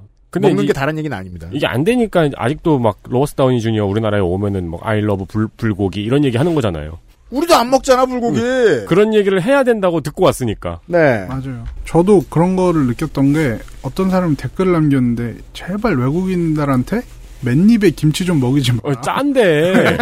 그런 얘기 하더라고요. 맨입에 김치 좀. 그렇죠. 맨입에 김치 아무도 안 먹잖아요. 그러니까요. 아니 어제도 설렁탕 먹으러 가서 후회했거든요. 아 그 나오면 먹을 걸 김치. 오늘은 젖이 세네 이러면서. 음. 김치 호불호 자기들도 있으면서. 맞아. 한국 한국인들. 사람 중에 김치 못 먹는 사람 정말 많잖아요. 어, 그렇죠. 네. 어쨌든 네 요것까지가 이제 429의 진행 사항에 대해서 어느 정도 얘기를 한 부분이었고요. 사실 이런 일이 있고 상, 생채기가 온 지역, 온 동네, 온 커뮤니티에 나면 이게 분노하는 사람들 목소리가 크기 때문에 그 뒤에 이걸 풀어내기도 쉽지가 않아요. 증언들을 많이 쳐다보면 아 그때는 정말 며칠 단 며칠이었지만 분위기가 너무 험악하니까 어떤 인종만 보면 쏘고 싶었다. 음. 한인 아닌 사람만 보면은 겁이 나서 쏘고 싶었다. 이런 말씀 막 하세요. 그 뒤에 나온 이제 뭐 나중에 나온 제가 참고했던 다큐멘터리나 이런 것들 보고 있으면 전쟁이니까 전쟁이 끝나고 나서도 계속 그렇게 살면 안 되잖아요. 그 이런 것들이 사실 그냥 한꺼번에 팍 폭발하는 데는 상당히 배경이 있었는데 그런 부분을 좀 얘기를 드리고 싶습니다. 한인들이 이렇게 피해를 많이 본 것은 분명히 경찰력의 부재가 한 몫을 했지만 이런 이야기를 할 때마다 얘기 나오는 게 한흑 갈등입니다. 네. 흑인 밀집 지역에서 슈퍼나 liquor store 같이 소규모 상점을 많이 하던 한인들이 흑인들과 많은 갈등을 겪었다는 일화들이 있습니다. 여기에는 80년대부터 미국 내 한인 사회가 형성되던 때로 거슬러 올라가야지 배경을 알 수 있습니다. 예. 당시 미국으로 오는 한인 이민자들은 대부분 고등교육을 받은 분들이었고 대학교를 나온 분들도 많았던 것으로 압니다. 하지만 낯선 땅에 와서 언어가 자유롭지 못한 데다가 할 수 있는 일이 많지 않았고 그래서 소자본을 투자해서 할 수 있는 상점 경영에 많이 뛰어들게 된 겁니다. 한 통계에 따르면 미국 내 한인 운영 상점이 70년도만 해도 100개가 안 됐는데 1990년에는 7,000개가 넘었다고 합니다. 이분들은 전문직에 종사할 수 없자 가장 사회적 혜택을 받지 못하는 동네에서 상점을 해서 악착같이 돈을 모으게 된 겁니다. 그리고 LA에 사는 사람들에게는 그런 지역이라면 흑인 밀집 지역인 사우스 센트럴이었습니다. 사회학 연구에 따르면 이곳에는 본래 유택의 사람들이 많이 장사를 했는데 이 지역에 빈곤이 심해지고 위험이 늘어나게 되면서 유태인분들은 빠져나가고 한국인이 그 자리를 채웠다고 전해집니다. 아, 이게 반복된 거였군요. 유태계 사람들도 처음에는 한인들과 비슷한 이유로 자리를 잡았을 거 아니에요? 네, 맞습니다. 네. 이런 상황이 벌어지면은 이제 당연히 갈등이 생길 수밖에 없죠. 본인들의 동네에 잘 못 보던 아시안들이 와서 상점을 경영하기 시작하고 그러면 이제 흑인들의 입장에서는 반발을 할 수밖에 없었을 겁니다. 일부에서는 한국인들이 본인들의 사업 기회를 빼앗아갔기 때문에 본인들이 사업을 할 수가 없고 빈곤에서도 벗어날 수 없다는 논리도 등장했습니다. 이런 것들이 다 소규모였기 때문에 보통은 가족이 모두 총출동해서 경영을 하는 방식이었습니다. 그 Kim's Convenience 넷플릭스 그렇죠. 쇼 김씨네 편의점. 네네. 음, 네. 그거를 보면 알 수가 있죠. 그게 딱 진짜 한인들이 많이 하는 형태의 상점을 보여주고 경영 음. 방식을 잘 보여준다고 봅니다. 말 안 통하는 나라에 와서 이제 등 따인 얘기도 많이 듣고 예, 사기당한 얘기도 많이 들었는데 믿을 건 가족들밖에 없잖아요. 그렇죠. 이민자들은 사업을 하면 가족 경영이 됩니다. 네. 근데 이것도 아마 흑인 사회는 곱게 보이지는 않았을 겁니다. 왜냐하면 지역 사회 일원을 고용하지 않으니까요. 이렇게 되죠. 음, 고용이 없어지는군요. 네. 게다가 한인들은 흑인 커뮤니티에 섞여들려는 노력도 별로 하지 않았습니다. 실제로 흑인들의 커뮤니티에서 장사를 하면서 흑인들에게 인종차별적인 말을 하거나 도둑 취급을 하는 등 멸시하는 경우가 많았다고 전해집니다. 이거 뭐 물론 흑인들도 아시안을 멸시하고 이제 아시안을 멸시하는 멸칭 중에 국이라고 있는데 뭐 이런 식으로 막 부르고 음. 그런 기록도 많지만 어쨌든 한인들이 흑인 사회에 대해서 더 알려하지 않고 커뮤니티에 섞이려 하지 않았던 것은 사실이라고 생각합니다. 네. 그래서 흑인들은 일부 한인들을 커뮤니티에서 돈을 벌어가면서 우리를 멸시하는 사람이라고 인식했던 겁니다. 그리고 이런 인식이 극명하게 보여진 것이 아까 설명했던 두순자 사건이었습니다. 네. 이런 배경을 가집니다. 네. 그리고 또 이제 여기서 항상 나오는 거 아이스 큐브의 Black Korea입니다. 네. 흑인 유명 래퍼 지금은 이제 영화에 많이 나오시고 음, 그렇죠. 래퍼로는 거의 활동 안 하시는데 당시만 해도 이제 이분도 엄청난 갱스터 래퍼셨고 그렇죠. 네 그래서 그 영화 보신 분들이 많을 텐데 그 Straight Outta Compton에서 야구방망이 들고 기획사 때려 부셨던 네 맞습니다. 지금은 그냥 되게 사람 좋은 배 나온 아저씨처럼 그러니까 지금의 이제 아이스 큐브의 연예계에서의 위치는 뭐랄까 송대관 씨 같은 맞아요. 정도예요. 근데 태진아 역할을 해줘야 될 닥터 드레가 너무 떠서 급이 안 맞아버려서 그게 문제인데. 어 생각해보니까 송대관 씨도 미국에서 이민 생활했었잖아요. 아 그렇죠. 태진아 씨도 하셨을걸요? 네. 네, 네. help라는 단어를 말씀하실 줄 아는. 음. 네. 어쨌든 이제 Black Korea라는 곡을 아이스큐브가 발표를 했었는데 네. 이 노래가 노골적으로 아시안을 비하하고 있고 그 중에서도 한국인을 비하하고 있기 때문에 이 이야기를 하는 게 좀 조심스럽습니다. 음. 근데 요런 가사들이 있어요. 항상 가게 갈 때마다 내가 도둑질이라도 하는 것처럼 나를 감시한다. 나를 따라다니지 마라. 계속 이러면 너희 가게는 전국적 불매운동의 타겟으로 삼겠다. 흑인에게 존경을 표해라. 아니면 너희 가게를 불태울 거다. 너희들은 우리 동네를 Black Korea로 만들 수 없을 것이다. 뭐 이런 가사가 있고 또 이제 미국에서 아시아를 비하는 표현 중에 찹수이라고 있는데 이게 잡채 중국말을 음. 이제 영어식으로 표현을 한 거예요. 근데 이런 표현까지 다 넣는 그냥 진짜 인종차별로 도배돼 있는 노래입니다. 맞습니다. 다만 1991년에 두순자 사건 이후 발표된 이 노래가 흑인 사회가 한인에 대해서 가지고 있던 감정을 그대로 대변해 주는 것은 사실입니다. 그러니까 이제 사이고 이전에 이미 한인 갈등은 있었고 심지어는 그게 표면화된 일들도 많았습니다. 뉴욕이나 LA의 흑인 밀집 지역에서 한인들이 하는 상점을 보이콧하자는 운동이 일어나기도 했고 흑인들이 주로 많이 보는 신문에서는 한인들이 얼마나 본인들에게 무례하게 하는지를 기사로 내곤 했습니다. 아무래도 이 미국 내의 지역지들 중에 특정 민족이나 인종을 상대하는 지방지들은 이런 기사를 내면 쏠쏠하게 좀 장사가 됩니다. 네. 예, 이런 기사들이 많아요. 그래서 뭐 지방지뿐만 아니라 전국적 언론이나 주류 언론들도 이런 한은 갈등을 단골 소재로 사용했습니다. 근데 계속 보면 이 두순자 사건도 그렇고 블랙코리아의 가사 내용도 그렇고 그 지역에서 편의점을 운영하고 있는 한인들 입장에서는 절도 사건이나 강도 사건이 자꾸 발생을 하고 그러다 보면은 이제 오는 손님들을 그런 경계의 시선으로 보면은 물건을 그냥 사가지고 나갈 사람들은 계속해서 그런 경계의 시선을 받는 게 기분이 나쁘고 그 사소한 문제에서 엄청나게 커진 것 같은 느낌이. 들어요. 예. 그렇죠.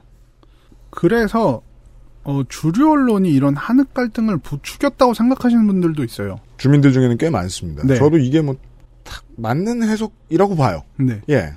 그러니까 뭐 EJ다. 뭐 이런 식으로 아예 극단적으로 표현하시는 분들도 아, 진짜요? 있고, 네네 그렇게 그렇죠. 표현하시는 분들도 있어요. 그러니까 백인들의 시스템을 지키기 위해서 이런 거를 문제 문제로 보이도록 만들었다. 네. 예. 어쨌든 제가 볼 때는 한흑 갈등은 확실히 존재를 하는 것이었고 그렇기 때문에 4.29가 일어난 이후에는 한인 사회 안에서도 반성을 하고 어떻게 하면 커뮤니티의 갈등이 극단적으로 표출되지 않게 할까에 대해서 많은 고민이 있었습니다. 그렇습니다. 왜냐하면 이 가게 주인들도 이제 서로 소문을 통해 이 일이 끝나고 경찰력이 복구된 다음에 대화를 하는 거예요. 아 단골들 중에 누구 누구네 집이 어 라타샤네 집이 아들 둘 딸 하나인데 아들 둘을 다 잃었댄다 이번에. 음. 걔네들 중에 누구는 공부를 잘 이런 대화를 하는 거예요. 네. 예. 그러다가 이제 커뮤니티를 이루고 일을 하는 사람들, 방송국의 사람들, 이런 사람들하고도 대화가 되기 시작하는 거예요. 흑인 커뮤니티 사람들이 사실 우리한테 듣고 싶었던 어떤 얘기가 있었는지도 모른다. 우리가 하지 않은 뭐가 있었는지도 모른다. 이런 아이디어들이 나온 모양이죠. 네.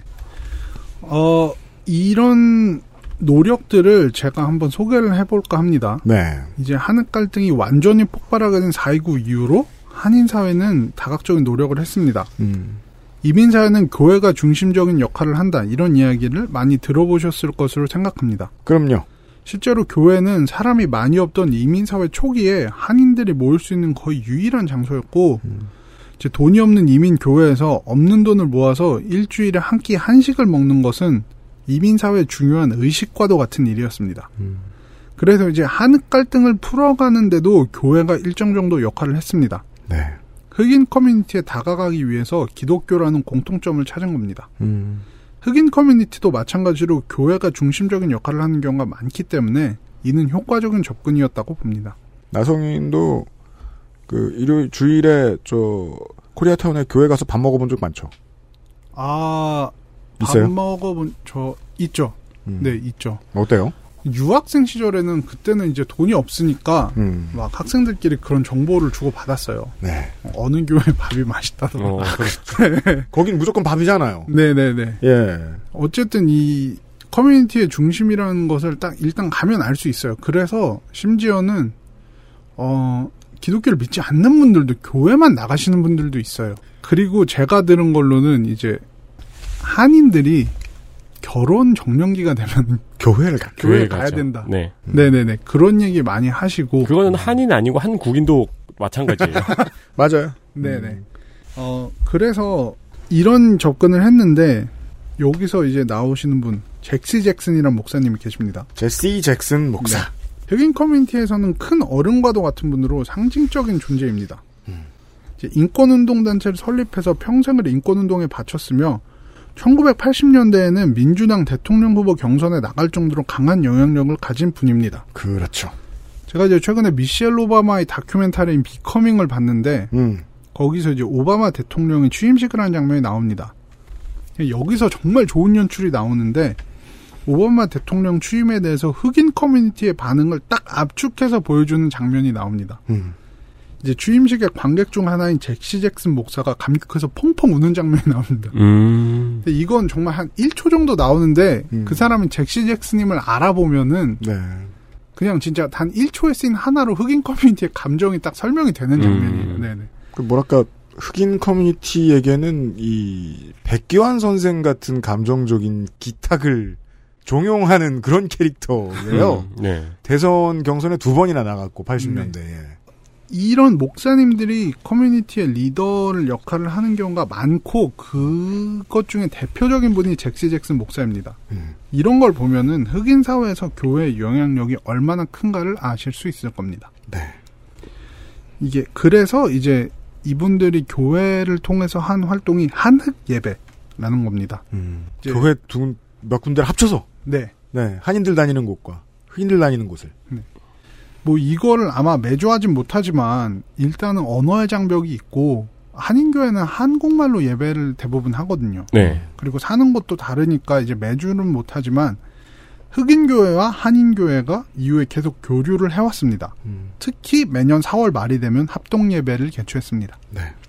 2012년이 이제 폭동 20주년을 맞이해서 다양한 행사가 열렸는데 그중 하나가 LA 다운타운에 있는 주님의 영광 교회에서 딱 우리 동네 교회 이름 같네요. 네. 아, 주님의 영광 교회는 그 고속도로를 지나가다 보면 바로 옆에 있는데 정말 커 눈에 안 띌 수가 없어요. 한국 교회 특징인데 한인들 거기서도 그렇게 교회는 크게 신축은 아니고 무슨 창고를 개조한 것 같은데. 아, 그래요? 그냥 지나가다 보면은 안 볼 수가 없어요. 음. 엄청 커요. 한글로 크게 써 있나 보죠? 또 네, 주님의, 영광. 교회. 네. 한인과 흑인 모두를 아우르는 행사가 이때 열렸습니다. 음. 이제 당시 LA 시장이었던 안토니오 비아라이고사도 왔고 네. 무려 6천여 명이 참석했다고 합니다. 음. 이런 식의 한흑 합동 예배가 많이 열리면서 커뮤니티 교류가 있었던 거죠. 아, 429를 계기로. 네. 네. 이 한인 단체들이 여러 군데가 많은데 그중 가장 흑인 사회와 교류에 적극적으로 나선 것은 한미 식품상 협회였습니다. 이제 liquor store나 작은 슈퍼 등을 흑인 동네에서 운영하는 한인들이 많았고 실제로 피해를 입은 것도 이런 업체였기 때문에 이런 식품을 파는 업체들이 모인 식품상 협회가 피해를 줄이기 위해서 활동에 나선 것은 생존의 차원이었다고 생각합니다. 저는 지금 놀랍게도 주님의 영광교회 홈페이지에 들어가 있어요. LA에 있는 그. 아, 그래요? 네. 아, 네. 주님의 영광교회 대표적으로 정년기에 가야 하는 교회. 아, 그래요? 네, 그, 그러니까 제일 큰 클럽이구만. 네, 그 음. 교회 중에서도 이제 핫한 곳이 몇 개 있거든요. 음. 이런 곳으로 꼭 가라. 네. 여기도 보니까 이제 내셔널 단체도 있는데 가주 한미 식품 상협회 아무래도 그 캘리포니아 지역의 식품 상협회가 가장 크군요. 네, 맞습니다. 예, 예, 예. 어, 여기는 만남의 장 참 행사를 하네요. Glory 진짜? Singles Community에서 만남 글, Glory Singles Community. 네, 만남의 장 행사를 하네요. 아, 연락 크다. 네. 이해했어요. 이 한미식품상 협회 1982년도 초반에 처음 협회가 만들어졌을 때 회원사만 1,500곳이었고 최대 규모를 찍었던 1990년대 중반에는 무려 4,500곳이 넘었다고 하니까 상당히 큰 단체였음을 알 수 있죠. 그러네요. 이4.29 이후에 협회에서는 피해 조사를 했고 피해 업소가 200곳에 달했다고 합니다. 타인종 커뮤니티와 적극적으로 교류를 하려고 했는데 이 가장 주요하게 했던 것 두 개가 봉사활동과 장학금 지급이었습니다. 아, 정치적 손길을 내미는군요. 네. 흑인들을 단지 고객이나 잠재적 절도범으로 보지 않고 커뮤니티의 일원으로 받아들이면서 동네에서 봉사활동을 많이 했습니다. 물론 이제 협회 차원이 아니고 그냥 그 동네에서 장사하시는 분들이 개인적으로 봉사하는 경우도 많았고요. 음. 네. 그리고 당시 협회에서는 한인 업주들을 대상으로 장학금 제도가 있었는데 이 장학금 제도의 문호를 타인종에게까지 넓혔습니다. 어, 원래 한인들에게만 주는 장학금이었는데. 네. 그래서 업소를 자주 찾는 단골 손님들 자녀들에게 장학금을 지급한 것으로 이제 이런 기조를 아직까지도 지키고 있는 것으로 알고 있습니다. 음. 이런 노력은 2001년 LA 타임즈에도 보도될 정도로 나름 성과를 거뒀습니다. 그리고 한인 사회에서 LA 한인 사회 여러 가지 비영리 단체들이 있는데요. 네. 뭐 민족 학교라든가 한인타운 청소년 회관 주로 KYCC라고 부르고 한인타운 청소년 회관. 네. 그리고 한인타운 노동연대. 이거는 키와라고 보통 부릅니다. KIWA. 현재는 한인타운 노동연구소라고 부르는군요. 네. 네. 이런 곳에서도 다인종 연합 행사 등을 열어서 폭- 이 429를 다시 한번 되짚고 소수인종 간의 연대를 모색했습니다. 음. 우리가 싸우는 결과는 우리가 원하는 게 아니다. 네. 뭐 이거를 하는 거는 사실 좀 진부한 행사들이긴 해요. 뭐 기념식 하고 세미나 하고 컨퍼런스 하고 네. 음. 뭐 봉사단체들에서는 걷기 대회나 마라톤 대회도 하고요. 이게 우리의 그 한국에 사는 사람들의 고정관념일지는 모르겠는데 이 LA 한인들이 오프라인 행사를 참 좋아하는 것 같아요. 어, 그러게요. 아, 많이 좋아하죠. 네. 그리고 네. 꼭 이런 거 하면은 빠지지 않는 게 있죠. 한국인들이 많이 하시는 거. 네. 4.29 폭동 에세이 콘테스트. 백일장. 네네네. 그리고 작품 전시하는 추모 전시회. 음, 비웃은 게 아니에요. 네. 그리고 이제 심지어 재미 대한 권투 협회라는 곳이 있는데 네. 이곳에서 주최하는 4.29 폭동 memorial 인종화합 권투 대회도 있었습니다. 자, 제가 이 시간 시작할 때 폭동이라는 단어의 정치적 중립성을 이해해달라고 말씀드렸어요. 한국에 쓰는 거랑 의미가 다르다고요. 네. 이게 실제 행사 이름이잖아요. 4.29 폭동 memorial 인종화합 권투대회. 네. 이 정치적 중립성을 확실하게 설명해 주네요. 역시 또 LA는 LA라 네. 기념이라고 안 하고 memorial이라고 합니다. 예. 음. 이걸 제가 behind story를 들었는데 폭동이 일어난 다음 해부터 이제 한인타운에 나름 이름이 있는 한흑 혼혈인 한 분이 계셨대요. 아 그래요. 예. 네. 굉장히 입장이 난처하셨고 마음이 많이 아프셨을 겁니다. 그럼요. 그래서 그분이 복싱 대회를 통해서 한흑 화합을 추구했다. 음. 그래서 이제 이 대회를 설립을 했고, 음. 이분이 그때 하고 있던 게 복싱이셨나 보네요. 네, 네. 그래서 이제 이게 유지가 됐다고 하더라고요. 이제 제가 본 기사 중에서는 김동실 line dance 클럽 주최 한흑 친선 line dance 모임도 있었습니다. 정말 많군요. 네. line dance는 뭐예요? line dance 저기 옛날 나이트에서 추던 거 아니에요? 아 그래요? 댄스 약간 이제 칼군무 뭐 이런 아, 느낌으로 그래요? 많이들 추시는 그런 거 있어요. YMCA? 꼭지점 댄스 이런 느낌. 어, 그런 그런 느낌으로. 네. line dance가 나이 잊게 해요. 클래스 다시 여는 김동실 씨. 기사가 있네요. 그분 참 오래 하시네요. 네. 제가 직접 참여한 행사인데 요런 것도 있었어요. 사실 이건 행사를 할 것도 없고 네. 한인타운에서 활동을 하신 한 목사님이 그냥 꾸준히 해오고 계신 활동입니다. 아, 소문도 안 내고 네. 언론에서도 거의 다뤄지지 않았어요. 안 알려준군요. 그냥 자랑 안 하는 거예요. 네. 이 그- 목사님이 매해 4월 말만 되면 라타샤 할린스의 가족들을 불러서 이제 사과를 하고 식사를 대접하는 자리를 20여 년 동안 해오고 계십니다. 어, 김동 아니 90년대 중반부터 지금까지 4월이 되면 라타샤 할린스의 유가족들을 계속 초대해서 식사를 하는 한인 네. 목사님이 계시다. 네. 근데 언론에는 소개도 잘 안 됐다. 잘 안 됐어요. 그거 어떻게 아셨어요? 그냥 저 우연하게 그 자리에 참석을 하게 됐는데 그 자리에 참석을 하셨어요, 심지어? 그 동네가 네. 너무 좁은 거예요, 뭐예요 이게? 아, 그리고 김동실 씨는 75년에 이민을 가셨대요. 어. 많은 걸 알게 되네요. 그럼 지금 거기서 지금 45년째 춤을 추고 계신 거거든요. 네, 이 라인 댄스의 7, 80대 노인들한테 인기가 좋대요. 여튼 라타샤 할린스의 유가족들과 식사를 하는 한인 목사가 계시다. 거기에 나성인이 갔다. 그때 식사가 용궁이었나? 하여간 그 중국집에서 하셨어요. 거기도 중국집 이름은 용궁이에요? 한인 중국 음식점. 네네 네. 용, 용궁 맞았던 것 같은데. 차이나타운에서 별로 유명하지 않은. 네네네. 네. 거기서 식사를 하신 자리에 저도 이제 초대를 초대를 받았다고 해야 되나? 네, 뭐 어쨌든 그래서 가게 됐는데 이제 사실은 언론 노출도 별로 없고 아무도 알아주지 않아도 이렇게 끊임없이 사과를 하고 화합을 하려는 시도들이 있었다는 걸 여기서 보면서 많이 느꼈습니다. 그러게요. 저도 이 자리가 굉장히 인상 깊었는데 음. 할린스의 가족들이 이제 한마디를 하세요 이래가지고 그 이제 음. 중국집 하면 흔히 생각하는 그 큰방 있잖아요. 네. 그런 가운데 돌아가는 거. 네, DJ 테이블. 몇십 분들이 이제 식사를 하시면서 얘기를 하는데 할린스 가족이 그 앞에 나와서 이제 얘기를 했어요. 너무 감사하다. 그래서 이제 모든 걸 용서했다. 그리고 그 다음에 한 얘기가 이제 그 당시에 본인들이 조금 이용을 어, 당하지 않았나 하는 생각도 했다고 합니다. 아. 그러니까 사실 한흑 갈등보다는 흑백 갈등이 훨씬 중요한 주제였는데 음. 이에 대해서 눈을 돌리게 하려고 본인들의 한익 갈등이라는 서사에 이용당한 것이 아니냐 그런 이야기를 하시더라고요. 음. 아, 유가족이 그런 얘기까지 할 수 있게 되었다. 이제 20몇 년이 지나서. 네. 예. 그 실제로 두순자 씨 가족이 이후에 밝힌 이야기를 들어보면 두순자 씨가 할린스의 가족을 만나서 직접 진솔한 사과를 하려고 했으나 어떤 단체가 이를 막아섰다. 뭐 그런 얘기를 한 적도 있습니다. 어떤 단체가 막아섰다. 네. 그런 그림을 보여주고 싶지 않은 단체겠죠. 한흑이 이제 갈등을 해소하는 모습. 네. 아. 야, 지역 정치는 복잡하네요. 그러게요. 물론 이제 총격 살해를 한 가해자가 피해자 가족을 만나자라고 말하는 것 자체가 좀 2차 가해가 될 수도 있기 때문에 네. 어디까지 이 얘기를 믿어야 할지는 저도 잘 모르겠지만 네, 네, 네.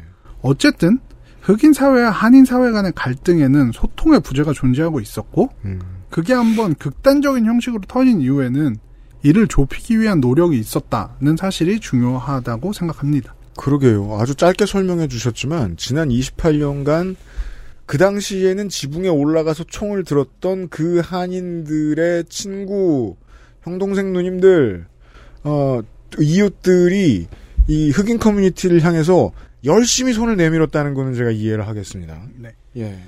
그리고 한 가지 더 이야기하자면 흑인 사회의 화합을 추구하는 길 말고 또 다른 길로 가신 분들도 있습니다. 음. 흑인 동네에서 장사를 하지 않으면서 아예 흑인 커뮤니티와 접촉을 줄이는 겁니다. 떠나가신 분들이 많았다고 들었어요. 92년 네. 이후에. 제가 이 주제에 대해서 취재를 하면서 도움을 많이 받은 교수님이 있는데 그 UC 리버사이드 대학의 장태한 교수라는 분입니다. 이제 이분은 바로 이런 사회적 조건이 이번 Black Lives Matter 시위에서 한인타운이 공격 목표가 되지 않은 이유라고 말하기도 했습니다. 그 전처럼 흑인 밀집 지역에서 가게를 많이 가지고 있지 않으니까. 네. 실제로 지금 흑인 밀집 지역인 사우스 LA에서 장사하시는 한인분들은 많지 않습니다. 음. 그리고 동네에 있는 자그마한 상점은 라틴계, 아랍계, 그리고 동남아계 상인들이 골고루 진출해서 다변화됐고, 한흑 갈등이라는 프레임은 더 이상 존재하지 않게 됐습니다. 어, 그리고 이렇게 다변화되니까 오히려 소수민족이라는 이름 아래, 아니면 차별받는 민족이라는, 인종이라는 이름 아래 뭉칠 수가 있게 되는 거네요. 그렇죠. 이제 두 사회가 부딪히면서 생긴 문제를 완화하는 한편, 아예 부딪힐 일을 만들지 않겠다는 방향도 있었습니다. 아, 여러모로 참고가 됩니다. 인간적으로는 문화적으로는 교류를 더 늘리고자 예전에 있던 문제도 해결해 보고자 손을 많이 내밀고 경제적으로 시스템상으로는 문제가 생길 문제들을 최대한 줄여보는 방식으로도 접근하고 음, 네. 그 둘 중에 하나를 선택해야 된다고 주장하는 극단적인 사람들도 많이 있거든요. 봤을 때는 그렇죠. 어떻게든 섞여 지내야 된다. 보통 이 둘이 싸우잖아요. 예, 아주 합리적이네요. 실제로 겪었던 사람들이 이것을 해결하는 모습을 보니까요. 어, 우리는 오늘 이 4.29에 대한 짧은 소개와 그리고 4.19 폭동의 결과로 나타난 한국인 커뮤니티가 어떻게 말할까요? 좀 철든 계기. 열심히 먹고 살아서 자식 먹여 살릴 궁리만 하고 있었던 이 부지런한 어른들이 LA의 커뮤니티의 일원으로 거듭나게 된 상황. 우리가 익숙한 서사는 뭐냐면요. 4.29 사태로 인해서 한국인과 흑인들 사이의 갈등은 아직까지도 심화되고 있다. 잖아요, 보통. 음. 그때의 사건을 계기로 계속해서 갈등이 심화되고 있고, 뭐 이게 뭐 쉽게 해결되지 않는다. 이런 식의 내용이 보통 우리가 아는 건데, 바로 그 다음 해부터 화해를 모색했다는 건 굉장히 이채롭네요. 제가 그 방송을 준비한 게 그게 화가 났기 때문이었어요. LA에 사는 사람들은 매일같이 다른 얼굴, 다른 색깔, 다른 커뮤니티, 다른 정치적 입장 가진 사람들 보면서 그 사람들 상대하면서 살아야 되는 사람들이고 실제로 해결하려고 늘 마음의 부채의식도 가지고 열심히 해왔는데 산만리 밖에서 보는 사람들은 그런 일이 없는 줄 알아요. 음. 그냥 적대적 갈등의 연장인 줄만 알아요. 그렇지 않은 노력들에 대해서 보았고 그리고 2020년에 미국에서 어찌 보면 현대사회의 가장 큰 미국의 민중봉기가 지금 일어나 있습니다. 지금의 이야기로 내일 이 시간부터 이어가도록 하죠. 나성인이었어요. 수고 많으셨어요. 네, 내일 Black Lives Matter 현장에 대한 얘기를 하면서 다시 찾아뵙겠습니다. 수고하셨습니다. 네. XSFM입니다. 고객도 업체도 늘 오를 수는 없습니다. 그래도 저희는 함께 고민하겠습니다. 당신의 스트레스를 나누려 노력하겠다는 거죠. 02-2120-2337 주식회사 컴스테이션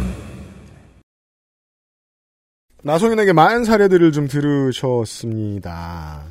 윌셔 파크 뭐 이 정도 LA 그러니까 코리아타운 한복판에 대한 얘기만 말씀드렸는데 예를 들면은 또 그 이주한 노, 새로 이주한 노동자나 고급 노동자들이 많은 tech 노동자나 얼바인 같은 곳, 오렌지 카운티 같은 곳 원래 기존에 좀 성공한 분들이 많이 가 있어요. 부촌이에요.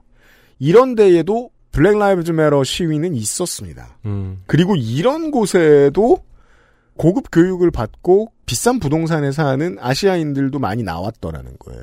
이런 기획 기사들을 봤었어요. 캘리포니아에서 가장 잘 사는 동네이기 때문에 캘리포니아라 그래도 꼭 민주당만 지지하는 게 아니에요. 공화당 지지세도 꽤 높은 곳이에요. 그런 곳에도 Black Lives Matter 시위가 있었고 그런 곳에서도 잘 사는 한인들이 나왔더라는 거죠. 그 사람들은 왜 나왔냐? 화가 난 것도 많지만 다른 이제 뭐뭐 코로나19 관련된 것도 있지만 그 긴 세월 동안 다른 인종들과 대화를 해본 거죠. 제일 중요한 키, 유일한 키입니다. 대화를 해본 거죠. 아, 우리 딸, 우리 아들도 그러그러한 유리천장을 경험했다. 음.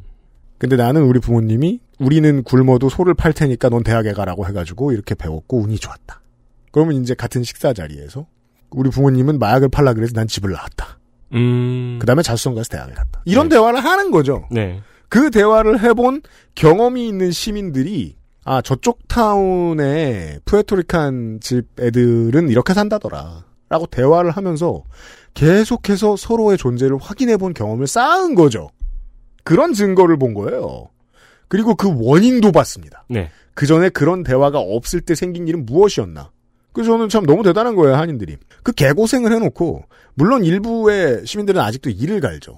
그때 우리 집에 무슨 일이 생겼는지 아느냐. 그때 우리 가게에 무슨 일이 생겼는지 아느냐. 그때 이후부터 나는 백인 아니면 대화도 안 성다. 이런 어른들도 있죠. 있겠죠. 근데 대다수의 한인들은 화합하지 않으니까 갈라치기의 대상이 되는구나. 라는 정치적 분석을 끝낸 거예요. 그 점이 대단하다는 생각이 듭니다. 네. 그 제가 관련해서 옛날에 굉장히 재밌었던 경험이 있었는데 범죄도시라는 아, 네, 영화. 영화가 나온 후 이 대림동이 음. 이제 이미지가 많이 안 좋아졌잖아요. 그렇죠. 그런 다음에 어떤 기자가 대림동에 가서 한 달을 한번 살아본 거예요. 음. 그리고 근처에 상인들도 인터뷰를 해보고, 네. 그러니까 대림동은 정말로 그렇게 위험한 동네인가? 음. 그리고 살아보니 그렇게 위험한 동네는 아니다. 음. 상인들과 이 다른 나라의 사람들도 잘 어우러져서 지내고 자기 나름대로의 자치도 운영이 되고 있다. 음. 그러니까 그렇게 범죄 도시에 나온 것처럼 그렇게 마구는 아니다라는 식의 이제 기사를 올렸어요. 음. 그 댓글이 너무 웃긴 거예요. 뭐가요? 댓글에 잔뜩 달려가지고 음. 기자 웃기는 소리 하지 마라. 내가 아는 어떤 사람이 대림동 살았었는데 뭐 이런다고 한다. 네. 웃기는 소리 하지 마라. 내가 인터넷에서 봤는데 누가 이런다고 한다.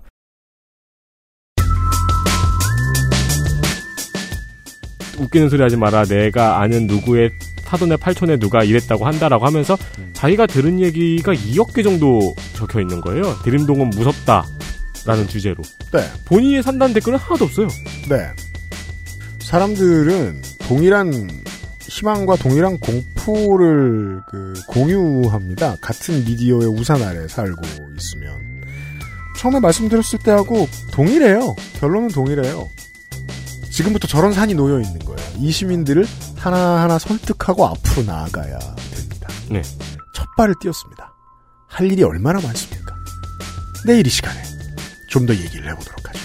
나성인하고 돌아오겠고요. 유승균 PD하고 윤세민이었습니다. 내일 뵙죠.